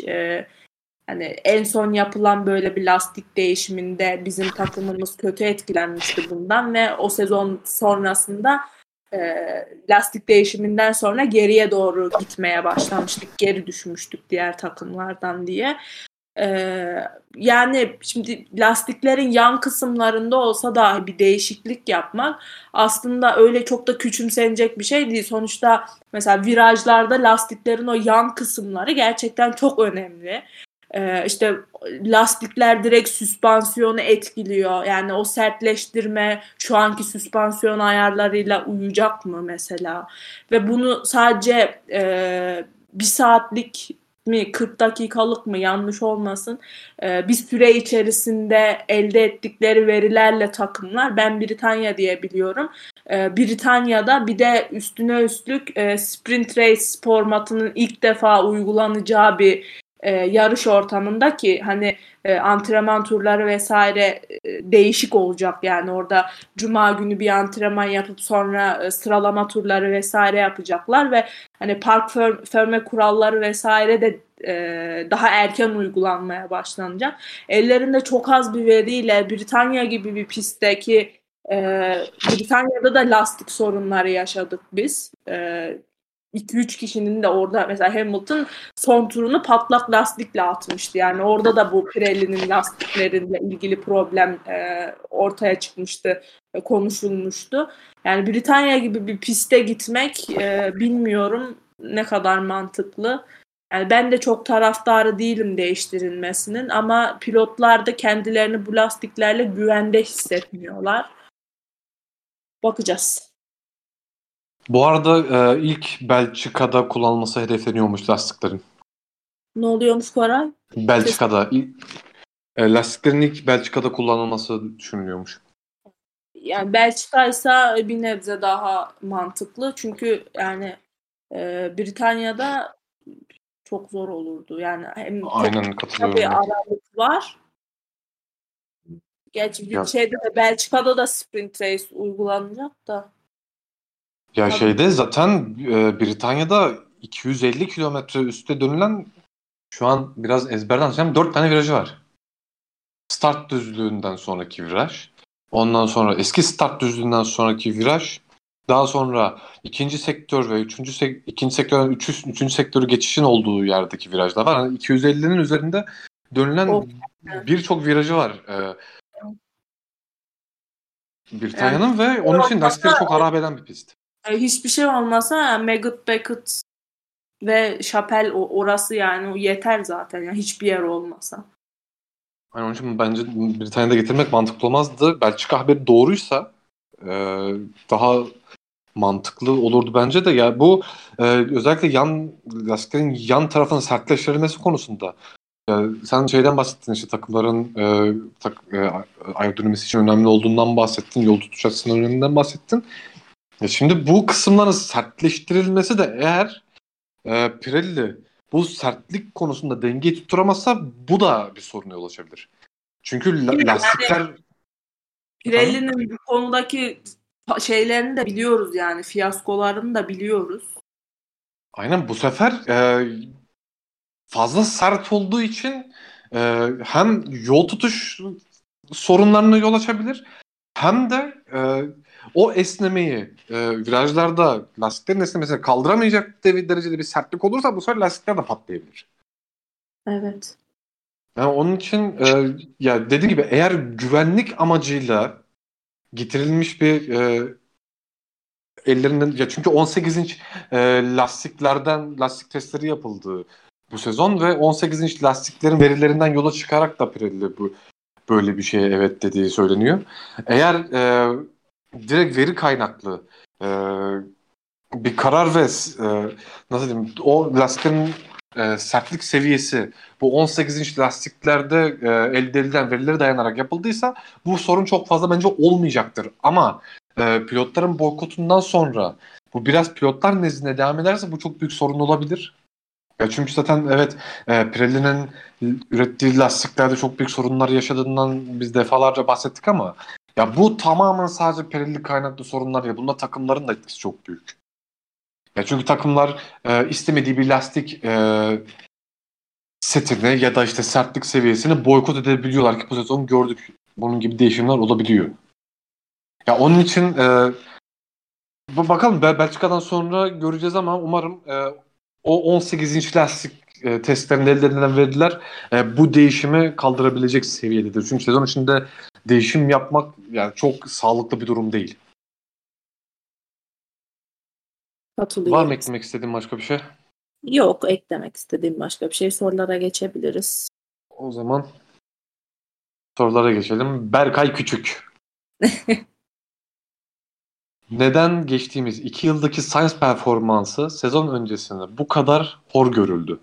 Daniel'ın sezonu şu ana kadar Carlos'un ne kadar underrated bir driver olduğunu bir kez daha kanıtlamış olmuyor mu? Benim driver of the day'im Carlos Sainz yoklaması demiş.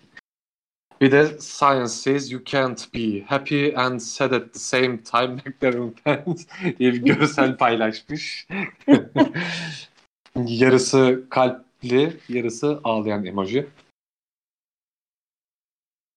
Carlos'un performansı, bu sezonki ve geçen sezonki performansı, özellikle de bugünkü performansından sonra Carlos Sainz sence underrated bir pilot mu?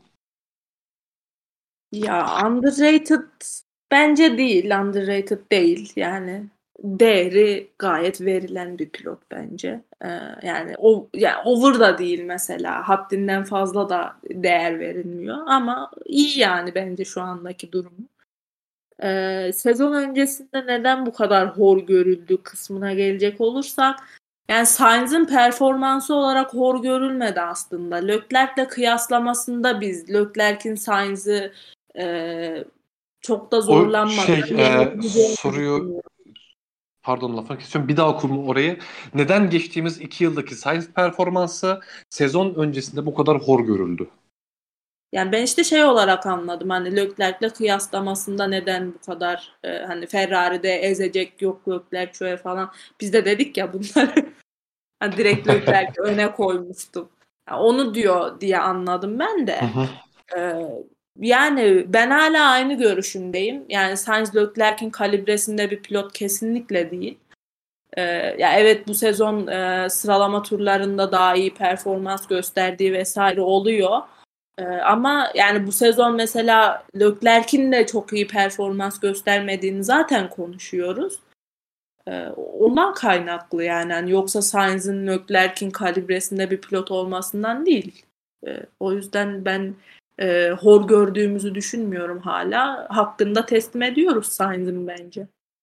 Ya bu arada ben Ricardo'yla karşılaştırmasının çok doğru olduğunu düşünmüyorum burada. Çünkü Ricardo biraz önce sen de bahsettin, yani tamamen farklı şeyleri yapmaya çalıştığı için Ricardo'nun performansının düşüş olması normal. Ama çok fazla fark yemesinin de biraz artık bu sezonu bırakmış olmasından kaynaklı olduğunu söyledik. Ya Sainz'in performansı hor göründü. Ya Sainz evet istikrarlı pilottur. Yap desen yapar. Yani Sainz şey değildir yani. Yani bir yarış sonuncu olsun, bir yarış gelsin, çok iyi performans göstersin bir pilot değildir. Sainz 4'ü alır, 5'i alır, 6'yı alır, öyle devam eder. Sıralama performansı konusunda evet, sıralama performansı bence yeteri kadar iyi değil Sainz'in. Bu hafta da zaten Q3'e kalamadı. Sıralama performansına gelişmesi gerekiyor ki zaten hiçbir zaman sıralama performansı olmadı. Sadece bu onun kariyerinde en büyük eksilerden biri. Yarış performansı olarak da abi Sainz ya çok böyle şey bir pilot değil. Yıldız bir pilot hiçbir zaman o konumda olmadı. Ne profil olarak ne pilotaj olarak. Evet iyi bir pilot, istikrarlı bir pilot ama ya Sainz hiçbir zaman böyle cebinden çok çok ekstra bir şeyler çıkarmadı birkaç yarış dışında. Hani bunu devamlı olarak yapabilen bir pilot olmadı Sainz. Sainz aracın gerektirdiğini veren bir pilot konumunda daha çok. Ya onun için ben underrated ya da overrated olduğunu düşünmüyorum. Bence Sainz neyse o. Yani bu şekilde görüldüğünü düşünüyorum Sainz'in. Var mı eklemek istediğin? Yok hayır. Başka soruya geçebiliriz. Musa Ferhan sormuş.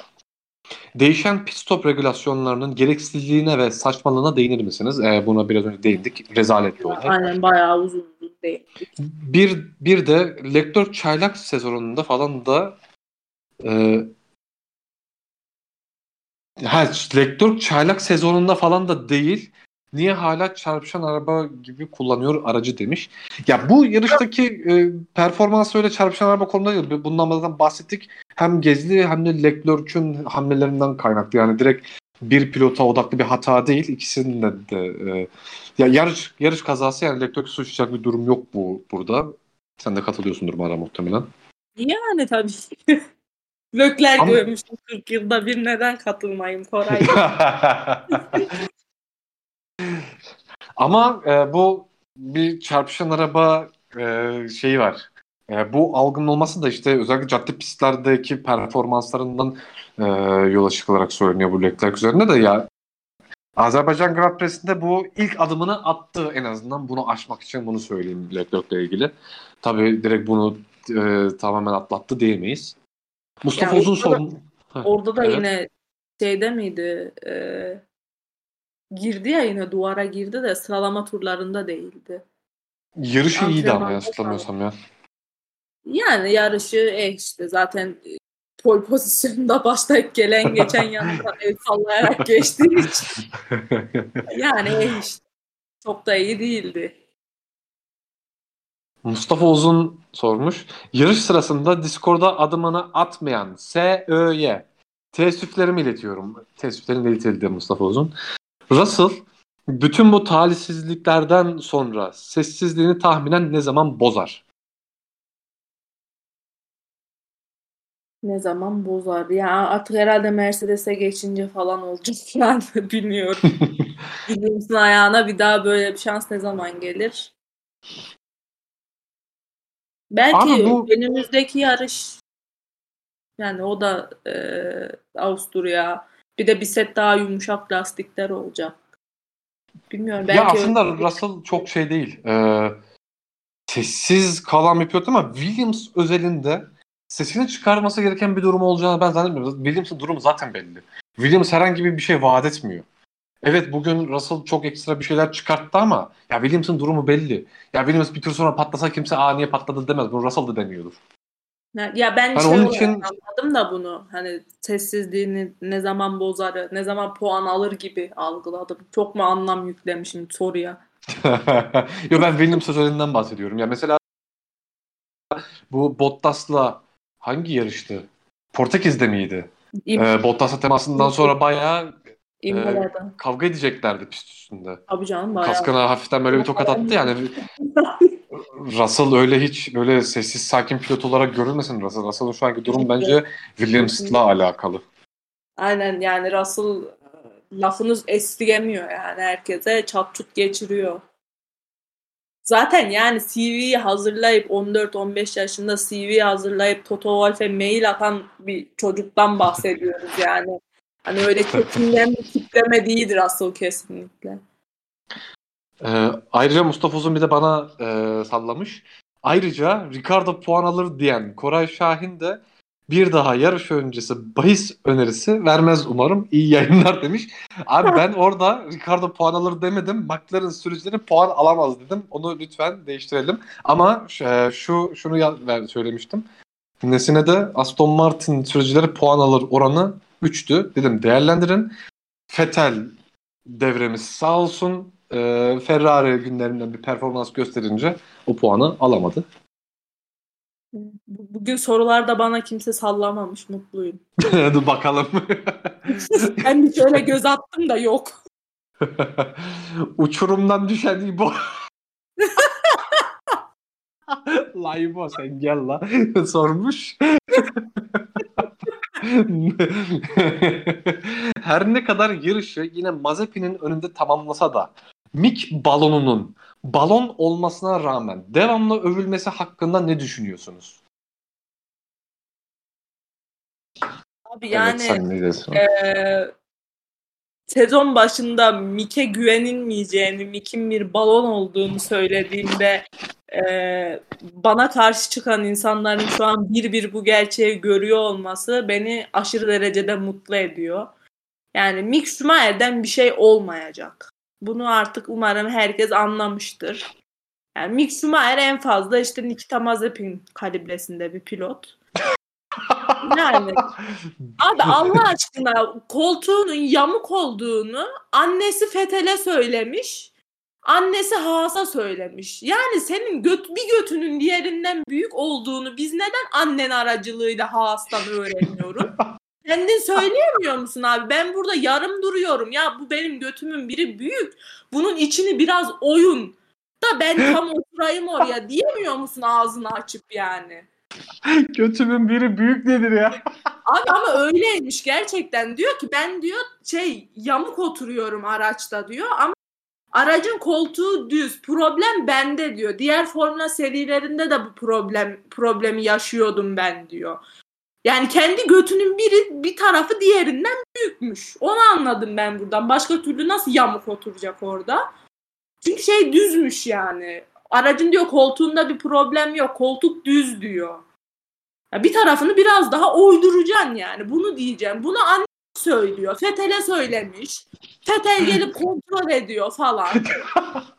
Ne yani? Git babana şikayet et. Yatağından kalksın gelsin şey yapsın. Seni savunsun. O zaman bir Schumacher için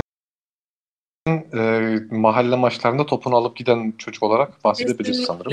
Tam zaten bir de sarışın ya. Tam biraz da kilolu olsaymış. Tam bir canavar şey var ya. Tam o olurmuş yani. Topunu alır gidermiş. Ben eve gidiyorum oynamayacağım diye yenildiği için.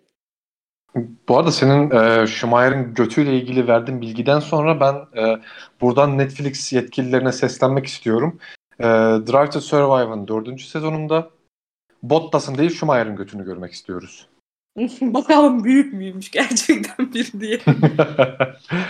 Uçurumdan düşen İbo sorusunun devamında da bu arada pek sevgili Leclerc'ciğimize yarışı bugün izlenir kıldığı için teşekkür ediyorum demiş. Leclerc'e rağmen maalesef bence yarış izlenebilir değildi bu arada. Çok yani yine kudurdun, yine kudurukluğunu göstermiş oldun. Gayet de Leclerc'in perspektifinden izlediğinde gayet de izlenebilir bir yarıştı. Gayet de güzeldi yani. Uçurumdan düşen İbo'cum teşekkürünü aldım, kabul ettim kardeşim. Alperen Ustabaş. İlk başlarda soğuk durduğum ama sonra gönlümü kazanan Hamilton'cı Koray abime soruyorum. Bana soruyormuş, teşekkürler. Hangisi daha çok üzdü? Russell'ın olası puanının gitmesi mi yoksa Hamilton'ın yarışı kazanamamış olması mı? Abi Gasly'nin yarışçı kalması daha çok üzdü. Ama ikisinin arasında seçim yaparsam Russell'ın puanla gerçekten ben orada yıkıldım ya. Tam Koraylık bir şey durum gerçekten. Orta yolculuğumu yaptım. Ay, gerçekten yani, ya Hamilton'ın kazanamamış olması bence üzücü bir durum değil ama Russell'ın belki de ilk puanlarını kaçırmış olması bence üzücüydü. Alperen hocam yani Hamilton'ın yarış kazanmamasına artık Koray bile üzülmez yani. Bütün formülü olarak adaklar adadık Hamilton yarış kazanamasın diye. Ya, kimsenin üzüldüğünü sanmıyorum. Adam sürüyor. Adam kazanıyor. Ne diyeyim şimdi ben buna? Kötü pilot mu diyeyim? 7 kere şampiyon olmuş adama. Ne kadar kötüsün 7 kere şampiyon olmuş. O ne mi diyeyim adama? Ama bak. Kazanamıyor artık. Daha o zaman tamam. Daha eğlenceli olur. Ama mesela şunu da çok net söylüyoruz bu sene. Evet Hamilton mesela şu ana kadar şampiyon olurken çok iyi performans gösterdi, yapılması gerekeni yaptı, gerektiğinde üstüne koydu vesaire yaptı. Bu sene o yok Hamilton'da. Yani geriye. Bu sene Hamilton'dan ekstra daha hiçbir şey görmedik. Ya şeyde sıralama turlarında son turunda işte uçtu yani bildiğin 9. viraj dönerken. Yarış içerisinde 4. virajdan sonra çakıla kaptırdı sol arka tekerini. Az daha spin atıyordu orada da. Yani Hamilton'ın da gerçekten büyük hataları başladı yani. Normalde Hamilton ya hatasız sürer ya çok küçük hatalar yaparak sürerdi. Ya bu sene sırf kafadan 3-4 tane büyük hatası var. Aynen Azerbaycan'ı saymıyoruz bile. Yani o artık.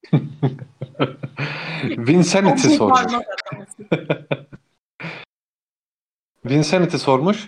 Red Bull ve Verstappen'in şampiyonluğunun önünde kendileri hariç geçebilecek bir etken var mı? Mercedes güncelleme ile Red Bull'a yakın hale gelebilir mi diye sormuş. Yok ya. Yani bu güncellemelik bir şey değil. Red Bull'un çok bariz bir motor avantajı var. Yani bilmiyorum Toto Wolff bu motora nasıl bir kılıf uydurur da FIA'ya şikayet eder. Ama yani güncellemeyle olacak bir şey değil. Çünkü hani Mercedes'in aracında da problemler var. Mesela Mercedes'in aracı normal olsa ve iş sadece motor farkına kalmış olsa zaten hani bir yarış biri kazanırdı. Şu anda Red Bull'un hem araç avantajı var hem motor avantajı var. Yani Red Bull bir pistte kötü olabileceğini ben düşünmüyorum. Buna katılıyorum. Ya bununla beraber öne geçebilecek Red Bull ve Verstappen'den başka tek bir etken olabilir. O da değiştirilen lastikler olabilir. Onu da bir görmek lazım. Çünkü o evet, bazı şeyleri işte hız dengesinde vesaire. Bu 2019 senesi miydi? Fransa'da, işte İngiltere'de vesaire farklı tip lastikler kullanılmıştı. 18'di galiba. 18. Mesela o sene bunun çok büyük bir etken olduğunu görmüştük. Evet, yani çünkü orada mesela Mercedes'in ufalanmaylaydı yanlış hatırlamıyorsam, ilgili problemleri vardı lastiklerde. Ve hani bahsedilen 3 pist bu sorunu en çok hissedecekleri pistken birden lastikleri o pistlerde değiştirip Mercedes'in o sorunu yaşamamalarını sağlamışlardı. Direkt şampiyonaya etki etti bu da. Tamam hani Vettel'in hatasından bahsediyoruz vesaire ama belki Vettel o hatayı, yani oraya geldiğinde, Almanya'ya geldiğinde Vettel'in o hatayı yapma toleransı olacaktı belki de. O tolerans hiç kalmamış oldu Vettel'de. Bir de lastik yapıları daha sonradan değiştirilmeden önce Ferrari özellikle 2016'da başlayan bir, galiba yanlış hatırlamıyorsam 2016'ydı. Özellikle sıcak havalarda Ferrari bütün gridde lastikleri en iyi kullanan araçtı. Daha sonrasında Ferrari bunu daha da ileri taşıdı. Bütün yarışlarda, herhangi bir şartlarda Ferrari ufalanma sorunlarını diğer takımlara göre çok çok daha az yaşıyordu. Özellikle bu 2019 senesi miydi? 2019 yıllarını hatırlamıyorum şu an. Mesela sezon öncesi testlerde Ferrari ile diğer takımlarla ilgili görseller çıkmıştı. Hem Ferrari'nin hem de Mercedes'in 55 turluk yarış setlerinde Mercedes'in lastiklerinin harap olduğu, Ferrari lastiklerinde çok fazla bir aşınma olmadığı gözlemlenmişti ve o zamandan sonra Ferrari'nin çok büyük avantajını olabilir. 2018 sezonunun başı olabilir. Hatırlayanlar şey verecektir bana, sen de şeyse söylersin. Ondan sonra lastiklerin yapısı değiştirmeye başladıktan sonra Ferrari bu avantajını tamamen kaybetti. Yani şu an hard lastiklerde görüyoruz mesela bu haftanın. Hard lastikler. Yani Ferrari 10 turda rendelemeye başlıyor lastikleri. Yani mediumlarla Sainz dedin 41 tur gitti. Ya çatır çutur yiyor yani normalde. Yani bu yarış özelinde mesela bu yarışta neden lastikleri iyi kullanabildiğini Ferrari bilmiyor şu anda. Tamamen şansına. Mesela Fransa'da niye kötü kullandıklarını da bilmiyor. Hani 2019 yılından itibaren hani 2019'da bir değişti ya lastikler. Bu işte Mercedes'in müthiş kullandığı ama diğer hiçbir takımın kullanamadığı lastikler. Yani oradan itibaren mahvolmuş durumda Ferrari. Hiçbir şekilde lastiği nasıl çalıştırdığını ya da nasıl çalıştıramadığını bilmiyor. Şansına. Bu hafta sonu Binotto bir açıklama yapmıştı. Lastikleri kullanımını daha iyi anlamak amacıyla bazı ayar değişiklikleri yaptık bu hafta sonu demişti. Hard lastiklerde yine Ferrari'nin performansı çok çok iyi değildi ama ya Fransa kadar da rezalet bir durumu yoktu. Çünkü Fransa'da 10 turda bitirdi mesela Ferrari hard lastikleri. Ama bu hafta sonu biraz daha durum iyiydi. Galiba Leclerc 30 tur civarı gitti yanlış hatırlamıyorsam. Ama performans olarak yine çok çok geride, bunu söyleyebiliriz. Vincent'in sorusunun devamında Mercedes güncellemeyle Red Bull'a yakın hale gelebilir mi? Abi güncellemeyle biraz önce Esra da söyledi. Güncellemeyle vesaire şu an kapanabilecek hem aerodinamik olarak hem motor olarak bir fark bence değil. Kapanabilecek bir fark değil. Bu arada bu hafta sonu Amos'un bir haberi çıktı. Red Bull'la Honda'nın motor gücü karşılaşmasıyla ilgili. Turbo şarj sayesinde Honda'nın Mercedes'ten 14 beygir daha avantajlı olduğu bir haber çıktı. Ona ben şunu söylemek istiyorum. Ya Amos'un haberlerinde güvenilmeyecek tek şey bu beygir gücü haberleri olabilir. Çünkü bunun şeyi yok. Tam bir kıstası yok bu beygir gücü karşılaştırmasının. Çünkü hem farklı ayarlar hem yarış değiştirilen, işte bir yarış dayanıklılığa daha odaklı olabilir. Aynı zamanda işte yarışta sıralama ve yarışta kullanılan motor modları var. Geçen sene değiştirilen kurallar beraber. Onun için bu çok inandırıcı bir haber değil. Bunu da eklemek istedim. Evet. Ya onu ben de gördüm de Amus seviyor bu şeyi. Beygir gücü muhabbetini. İlla beygir gücü sıkıştırıyor araya. Bütün haberlerde. Fofyan Seguli sormuş. Mercedes bu noktadan sonra hangi pistte Red Bull'a karşı üstünlük sağlayabilir?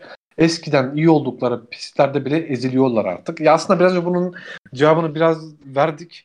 Geleneksel pistlerde bile şu an Red Bull Mercedes'in çok çok daha önünde şimdilik, ama lastik performanslara bağlı olarak bu değiştirecek lastiklerle birlikte değişebilir. Var mı ekleyeceğin? Yok, katılıyorum sana. Ozancan Yaşar sormuş. Sainz'ın medium ile 40 tur atması sezon başından beri lastik korumada sıkıntı yaşayan Ferrari'nin sorunu çözdüğünün ilanı mıdır? Aslında bunu da cevapladık biraz. Yani Ferrari lastikleri neden kullanamadığını ya da neden kullandığını tam olarak anlamış değil. Sadece deneme yanılma yapıyorlar. Bunu zaten yarış sonunda Leclerc de söyledi. Yani bu yarışta lastiklerden iyi performans aldık diye. Ama hani nedenini bilmiyoruz diyor yani direkt. Yani ayarlarla alakalı muhtemelen, işte dedin ya sen de, ayarları değiştirdiler diye. Biraz işte sıralama performansından taviz verecek şekilde bir ayara geçmişler. Yani muhtemelen bununla alakalı, ama hani bir sonraki yarışta, yani Avusturya değil de bir sonraki pistte diyeyim artık. Bir sonraki pistte bu ayarlarla, yani yine sıralama turlarından taviz verdikleri bir ayarlarla lastikleri yine harcama imkanları da var. Teşekkür ediyorum. Alpay Başkan sormuş. Allah Russell gerginliği sizce biter mi? Mercedes bu gerginlik yüzünden kolsuz Bottas'a katlanıyor olabilir mi? Diye sormuş. Ya Russell'ın bir bahtsızlığı evet var. Ama bu bahtsızlık Mercedes'in kararını etkileyeceğini zannetmiyorum. Var mı ekleyeceğin? Yok, hayır, kesinlikle. Ya bence zaten Russell Mercedes'te şu anda. Yani Bottas, sadece Bottas'ın haberi yok Mercedes'ten gittiğinden. Emin Caner Işkın sormuş. Leclerc için Esra Yılmaz'ı tebrik ediyorum. Mercedes kafa olarak şampiyonadan koptu mu diye sormuş. Öncelikle teşekkür ediyorum. Leclerc'imiz sonunda birilerinin yüzünü güldürmeyi başardı. Genelde insanlar üzerine yükleniyordu evladımın. Sonraki soru neydi? Mercedes kafa olarak şampiyonada koptu mu? Ya kafa olarak kopmadılar da biraz farklı yerlere saldırmaya başladılar. Hani şampiyonaya odaklanmak yerine başka şekilde nasıl alt edebiliriz'e odaklanmaya başladılar. Masa başı oyunlara geçtiler. Aynen. Ben de katılıyorum Mercedes'in biraz masa başı işlerine fazla kafa yorduğunu, ama ya o hem Toto Wolff bu sezonun güncellemelerini bıraktık. Hamilton işte bu sezon biz güncelleme gitmiyoruz şeklinde, ben inanmıyorum. Yani ben Mercedes'in kafa olarak koptuğunu düşünmüyorum. Ama Mercedes'in son 7 yılda yani rakipsiz olmasından dolayı rakipli bir şampiyona geçirmek, hani bu Red Bull'un rakip olmasıyla beraber strateji konusunda biraz çömez kaldığını düşünüyorum. Bunun eksikliğini yaşadığını düşünüyorum aynı zamanda. Evet, Red Bull daha hızlı ama Mercedes bir şeyler çıkarabilirdi. Mesela Fransa'da daha iyi strateji yapabilirdi. Ya da en azından cevap verebilirdi. Hani tepkisiz kalmayabilirdi en azından Fransa'da. Böyle şeyleri görüyoruz Mercedes'te. X Trophy sormuş. Pirelli Metsoft beklerken nasıl olur da bütün takımlar Methart yaptı? Bu takımlar bir şey bilmiyor herhalde. Bu C4'ler neden hiç dayanmıyor? Red Bull Perez'in podyumunu yanlış stratejiyle yedi mi? Bir sürü DRS noktası olan bir pistte zaten geçemez miydi bitmiş lastikli Bottas'ı? Burada bir sürü soru var. Yani başını kaçırdı mı o sorunun? Ya ilk sorusu Pirelli Mad Soft yapılmasını beklerken bütün takımlar Mad Hard yaptı. Bununla ilgili ilk yorumunu alayım. Ya ben mi yanlış gördüm? İki strateji birbirine yakın. Yani en hızlı iki strateji medium hard ve soft hard değil miydi? Ben mi yanlış gördüm? Bir daha söyler misin? En hızlı iki strateji medium hard ve soft hard'tı. Yani birbirine yakın. Mesela soft hard'da medium hard kadar hızlı olarak yazmışlardı. Yayınladıklarında. Yayınlıyorlar ya stratejileri. Ben öyle gördüm ama başı medium soft muydu onun? Olamaz yani medium soft.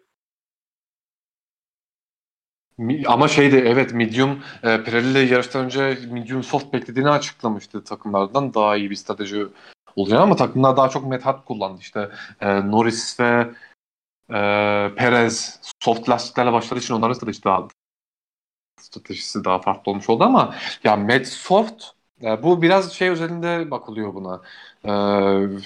Verstappen ve Hamilton cephesinden bakılıyor. Çünkü onlar direkt Mad Hard yapmıştı. Ya iki takımın da elinde yoktu. Sıfır set soft lastiği yoktu. Ki Mad lastiklerle başladıktan sonra soft lastiklere yetişse bile ekstra pit yapmak zorunda kalacaklardı. Yani sıfır set olsa bile yetmeyecekti. Onun için o iki pilot üzerinde Mad Hard çok daha mantıklıydı. Ben ilk stratejiyi direkt göz ardı edip 2 ve 3'e direkt odaklanmışım. 2 ve 3'te soft hard ve medium hard. Benim dediklerim. İlki soft medium. X-Trophies'in diğer sorusu bu: C4'ler neden hiç dayanmıyor? Ama hangi lastiğin hangi yarışta ne kadar dayanacağını takımlar bile muhtemelen çok kestiremiyor. Antrenmanlarda öğreniyorlar bunları ya. Gerçekten bu lastiklerin yok. Ortası belli bir bunu yapar diyebileceğim performansı yok bence lastiklerde.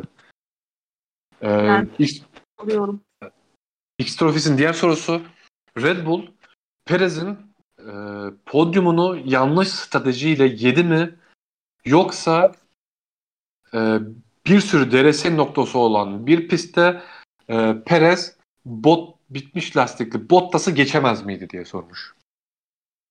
Yani Perez de Bottas'ın bir tur arayla girmişler zaten pite. Perez ki denedi Bottas'ı geçmeyi pite girmeden önce. Yaklaşamadı 1,5 saniyeden fazla. O yüzden pite aldılar zaten. O Perez bir ikinci strateji denedi ya. Tekrar pite girdi 55. turda yanlış hatırlamıyorsam. Aha. Tekrar pite girdi, bir medium lastik daha taktı, sanırım ondan bahsediyor. Evet dedi ya, yani girmese daha iyi değil mi diye geldi sanırım soru. Aha. Ona yani Perez denedi zaten Bottas o şekilde geçmeyi. Öyle geçemeyince pite aldılar. Ben de bu arada stratejinin doğru olduğunu düşünüyorum, ama geç yapıldığı için zaten son turda 0-5'e kadar düşürmüştü ama geçemedi turlar bittiği için. 1-2-3 tur önce falan Perez'i önce almış olsa pite muhtemelen geçebilirdi. Red Bull strateji doğru yaptı ama zamanlamayı doğru yapamadı. Bence bundan dolayı geçemedi. Bence de birkaç tur önce alması gerekiyordu. Ama dediğim gibi ikisi de hard'dayken Perez 1,5 saniye civarına geldi, gidemedi ondan. O yüzden aslında bu medium'a dönme işini yaptılar. Tekrar pite almak için yaptılar. Hazırda arkada boşluk varken. Ama dediğim gibi 1-2 tur geç almak.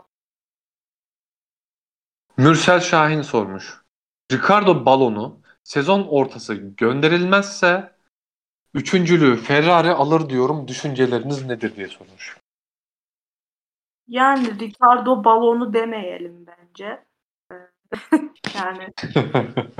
Ya bunu çok konuştuk, artık tekrar konuşmaya gerek var mı bilmiyorum ama Ferrari'nin üçüncülüğünden bence gidelim bu soru üzerinde. Aynen, bence de Ferrari şu an araç gelişimini durdurdu. Böyle ufak tefek pistlere göre yapılacak güncellemeler hariç araç böyle kalacak.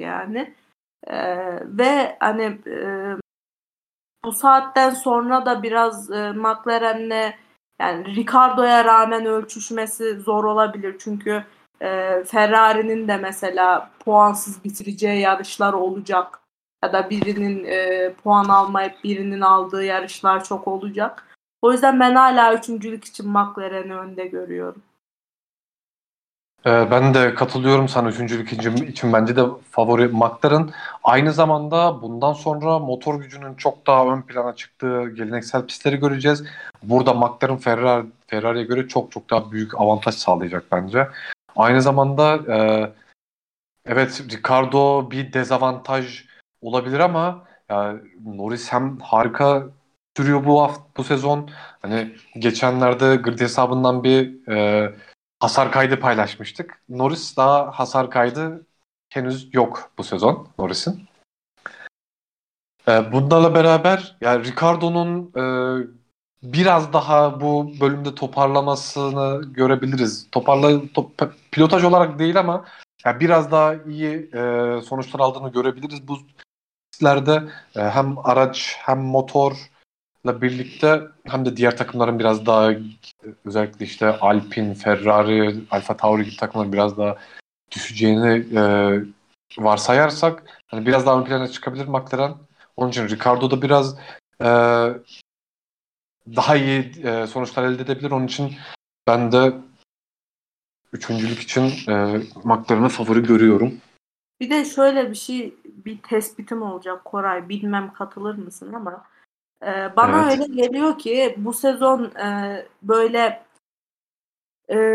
nasıl diyeyim, yavaş virajda tam böyle hani 90 derece gibi böyle fren yapıp, iyice böyle sert fren yapıp sonrasında tekrar hızlandın. İşte Avusturya'daki bu köşeli virajlar ya da işte Monaco'daki virajlar vesaire gibi. Böyle virajların olduğu pistlerde, böyle virajların çok olduğu pistlerde Ricardo'nun daha çok zorlandığını düşünüyorum ben. Yani akıcı pistlerde, mesela Fransa'da da vardı bu. Yani hızlı dönülen virajların olduğu, daha böyle süzülerek gittiğin virajların olduğu pistlerde Ricardo biraz daha iyi performans gösteriyor ama böyle tam fren yapıp iyice hız kaybedip sonra tekrar hızlanmaya başladığın pistlerde muhtemelen hani o hem frenlemeyi ayarlayamıyor, hem yarış çizgisini kaçırıyor, hem de sonrasında yani o motor haritalarını tam bilmemesinden ya da işte gaz dengesini tam bilmemesinden kaynaklı çekişi yakalayamaması nedeniyle tam hızlanamaması sebebiyle bu tarz virajların olduğu pistlerde daha yavaş kaldığını düşünüyorum. Bu arada buna katılıyorum. Bu aynen çok güzel tespit. Bu tespit için teşekkür ediyorum. Özellikle daha az frenajın olduğu virajlar Ricardo için avantaj olabilecek dedin. Teşekkürler. Rica ederim. The Hitchhiker sormuş. Gelecek sene araçların biraz küçüleceği söyleniyor. Bu durum en uzun araca sahip olan Mercedes'i etkiler mi? Ya bu şeyin görselini sen gördün mü? 2020 ve 2022 aracı kıyaslandığı bir görsel vardı. Evet. O sanırım resmi değildi. Sen onu biliyor musun? Ya şöyle resmi de yani şey, sadece hani FIA'nın düşündüğü, yani takımların konsept tasarım yani. Aynen, takımların herhangi bir katkısının olmadığı böyle basit bir modellemesi. Boyu galiba o kadar olacakmış. Bunun üzerine sorusu da daha uzun araca sahip Mercedes'i etkiler mi demiş. Ya hiç çalışmadığım yerden geldi, inanır mısın? Koraycığım bu soruyu sen ya bu şimdi Mercedes'in daha uzun dingil mesafesine sahip olması, Mercedes'in özellikle işte bu bir önce bahsettiğimiz geleneksel pistlerde, hızlı virajlı pistlerde avantaj sağlıyor ki zaten biz bu sezon hatta 2-3 podcast öncesine kadar da bu geleneksel pistlerde Mercedes'in ön plana çıkacağından bahsetmiştik. Ama bu sezon İşte bu gelen taban ve difüzör değişiklikleriyle beraber Mercedes bu avantajını da kaybetmiş görünüyor. Bu aracın dingil mesafesi tasarımından kaynaklı değil, biraz değişikliklerden kaynaklı. Yani aslında o değişiklikler biraz daha kısa dingil mesafeli araçlara uygun oldu ya da işte taban yüksekliği işte rake açısı daha fazla olan araçlara daha uygun oldu. Hani onun için bu sezon bu durum için bir kıstas değil. Çünkü Mercedes aracı yine aynı konsepte hazırladı.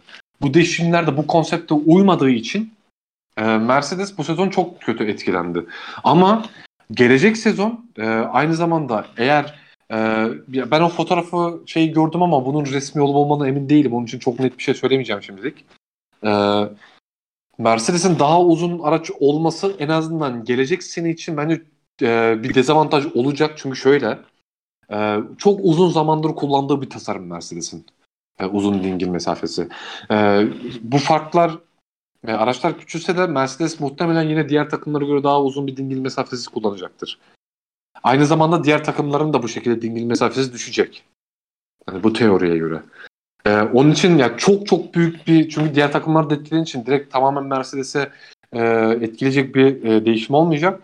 Ama Mercedes eğer bu tasarımdan vazgeçmek zorunda kalırsa o zaman Mercedes'i çok kötü şekilde etkileyebilir. Çünkü Mercedes uzun yıllardır Formula 1'e geldiğinden beri 2014'ten beri aynı tasarımı, uzun dingil mesafeli tasarımı kullanıyor.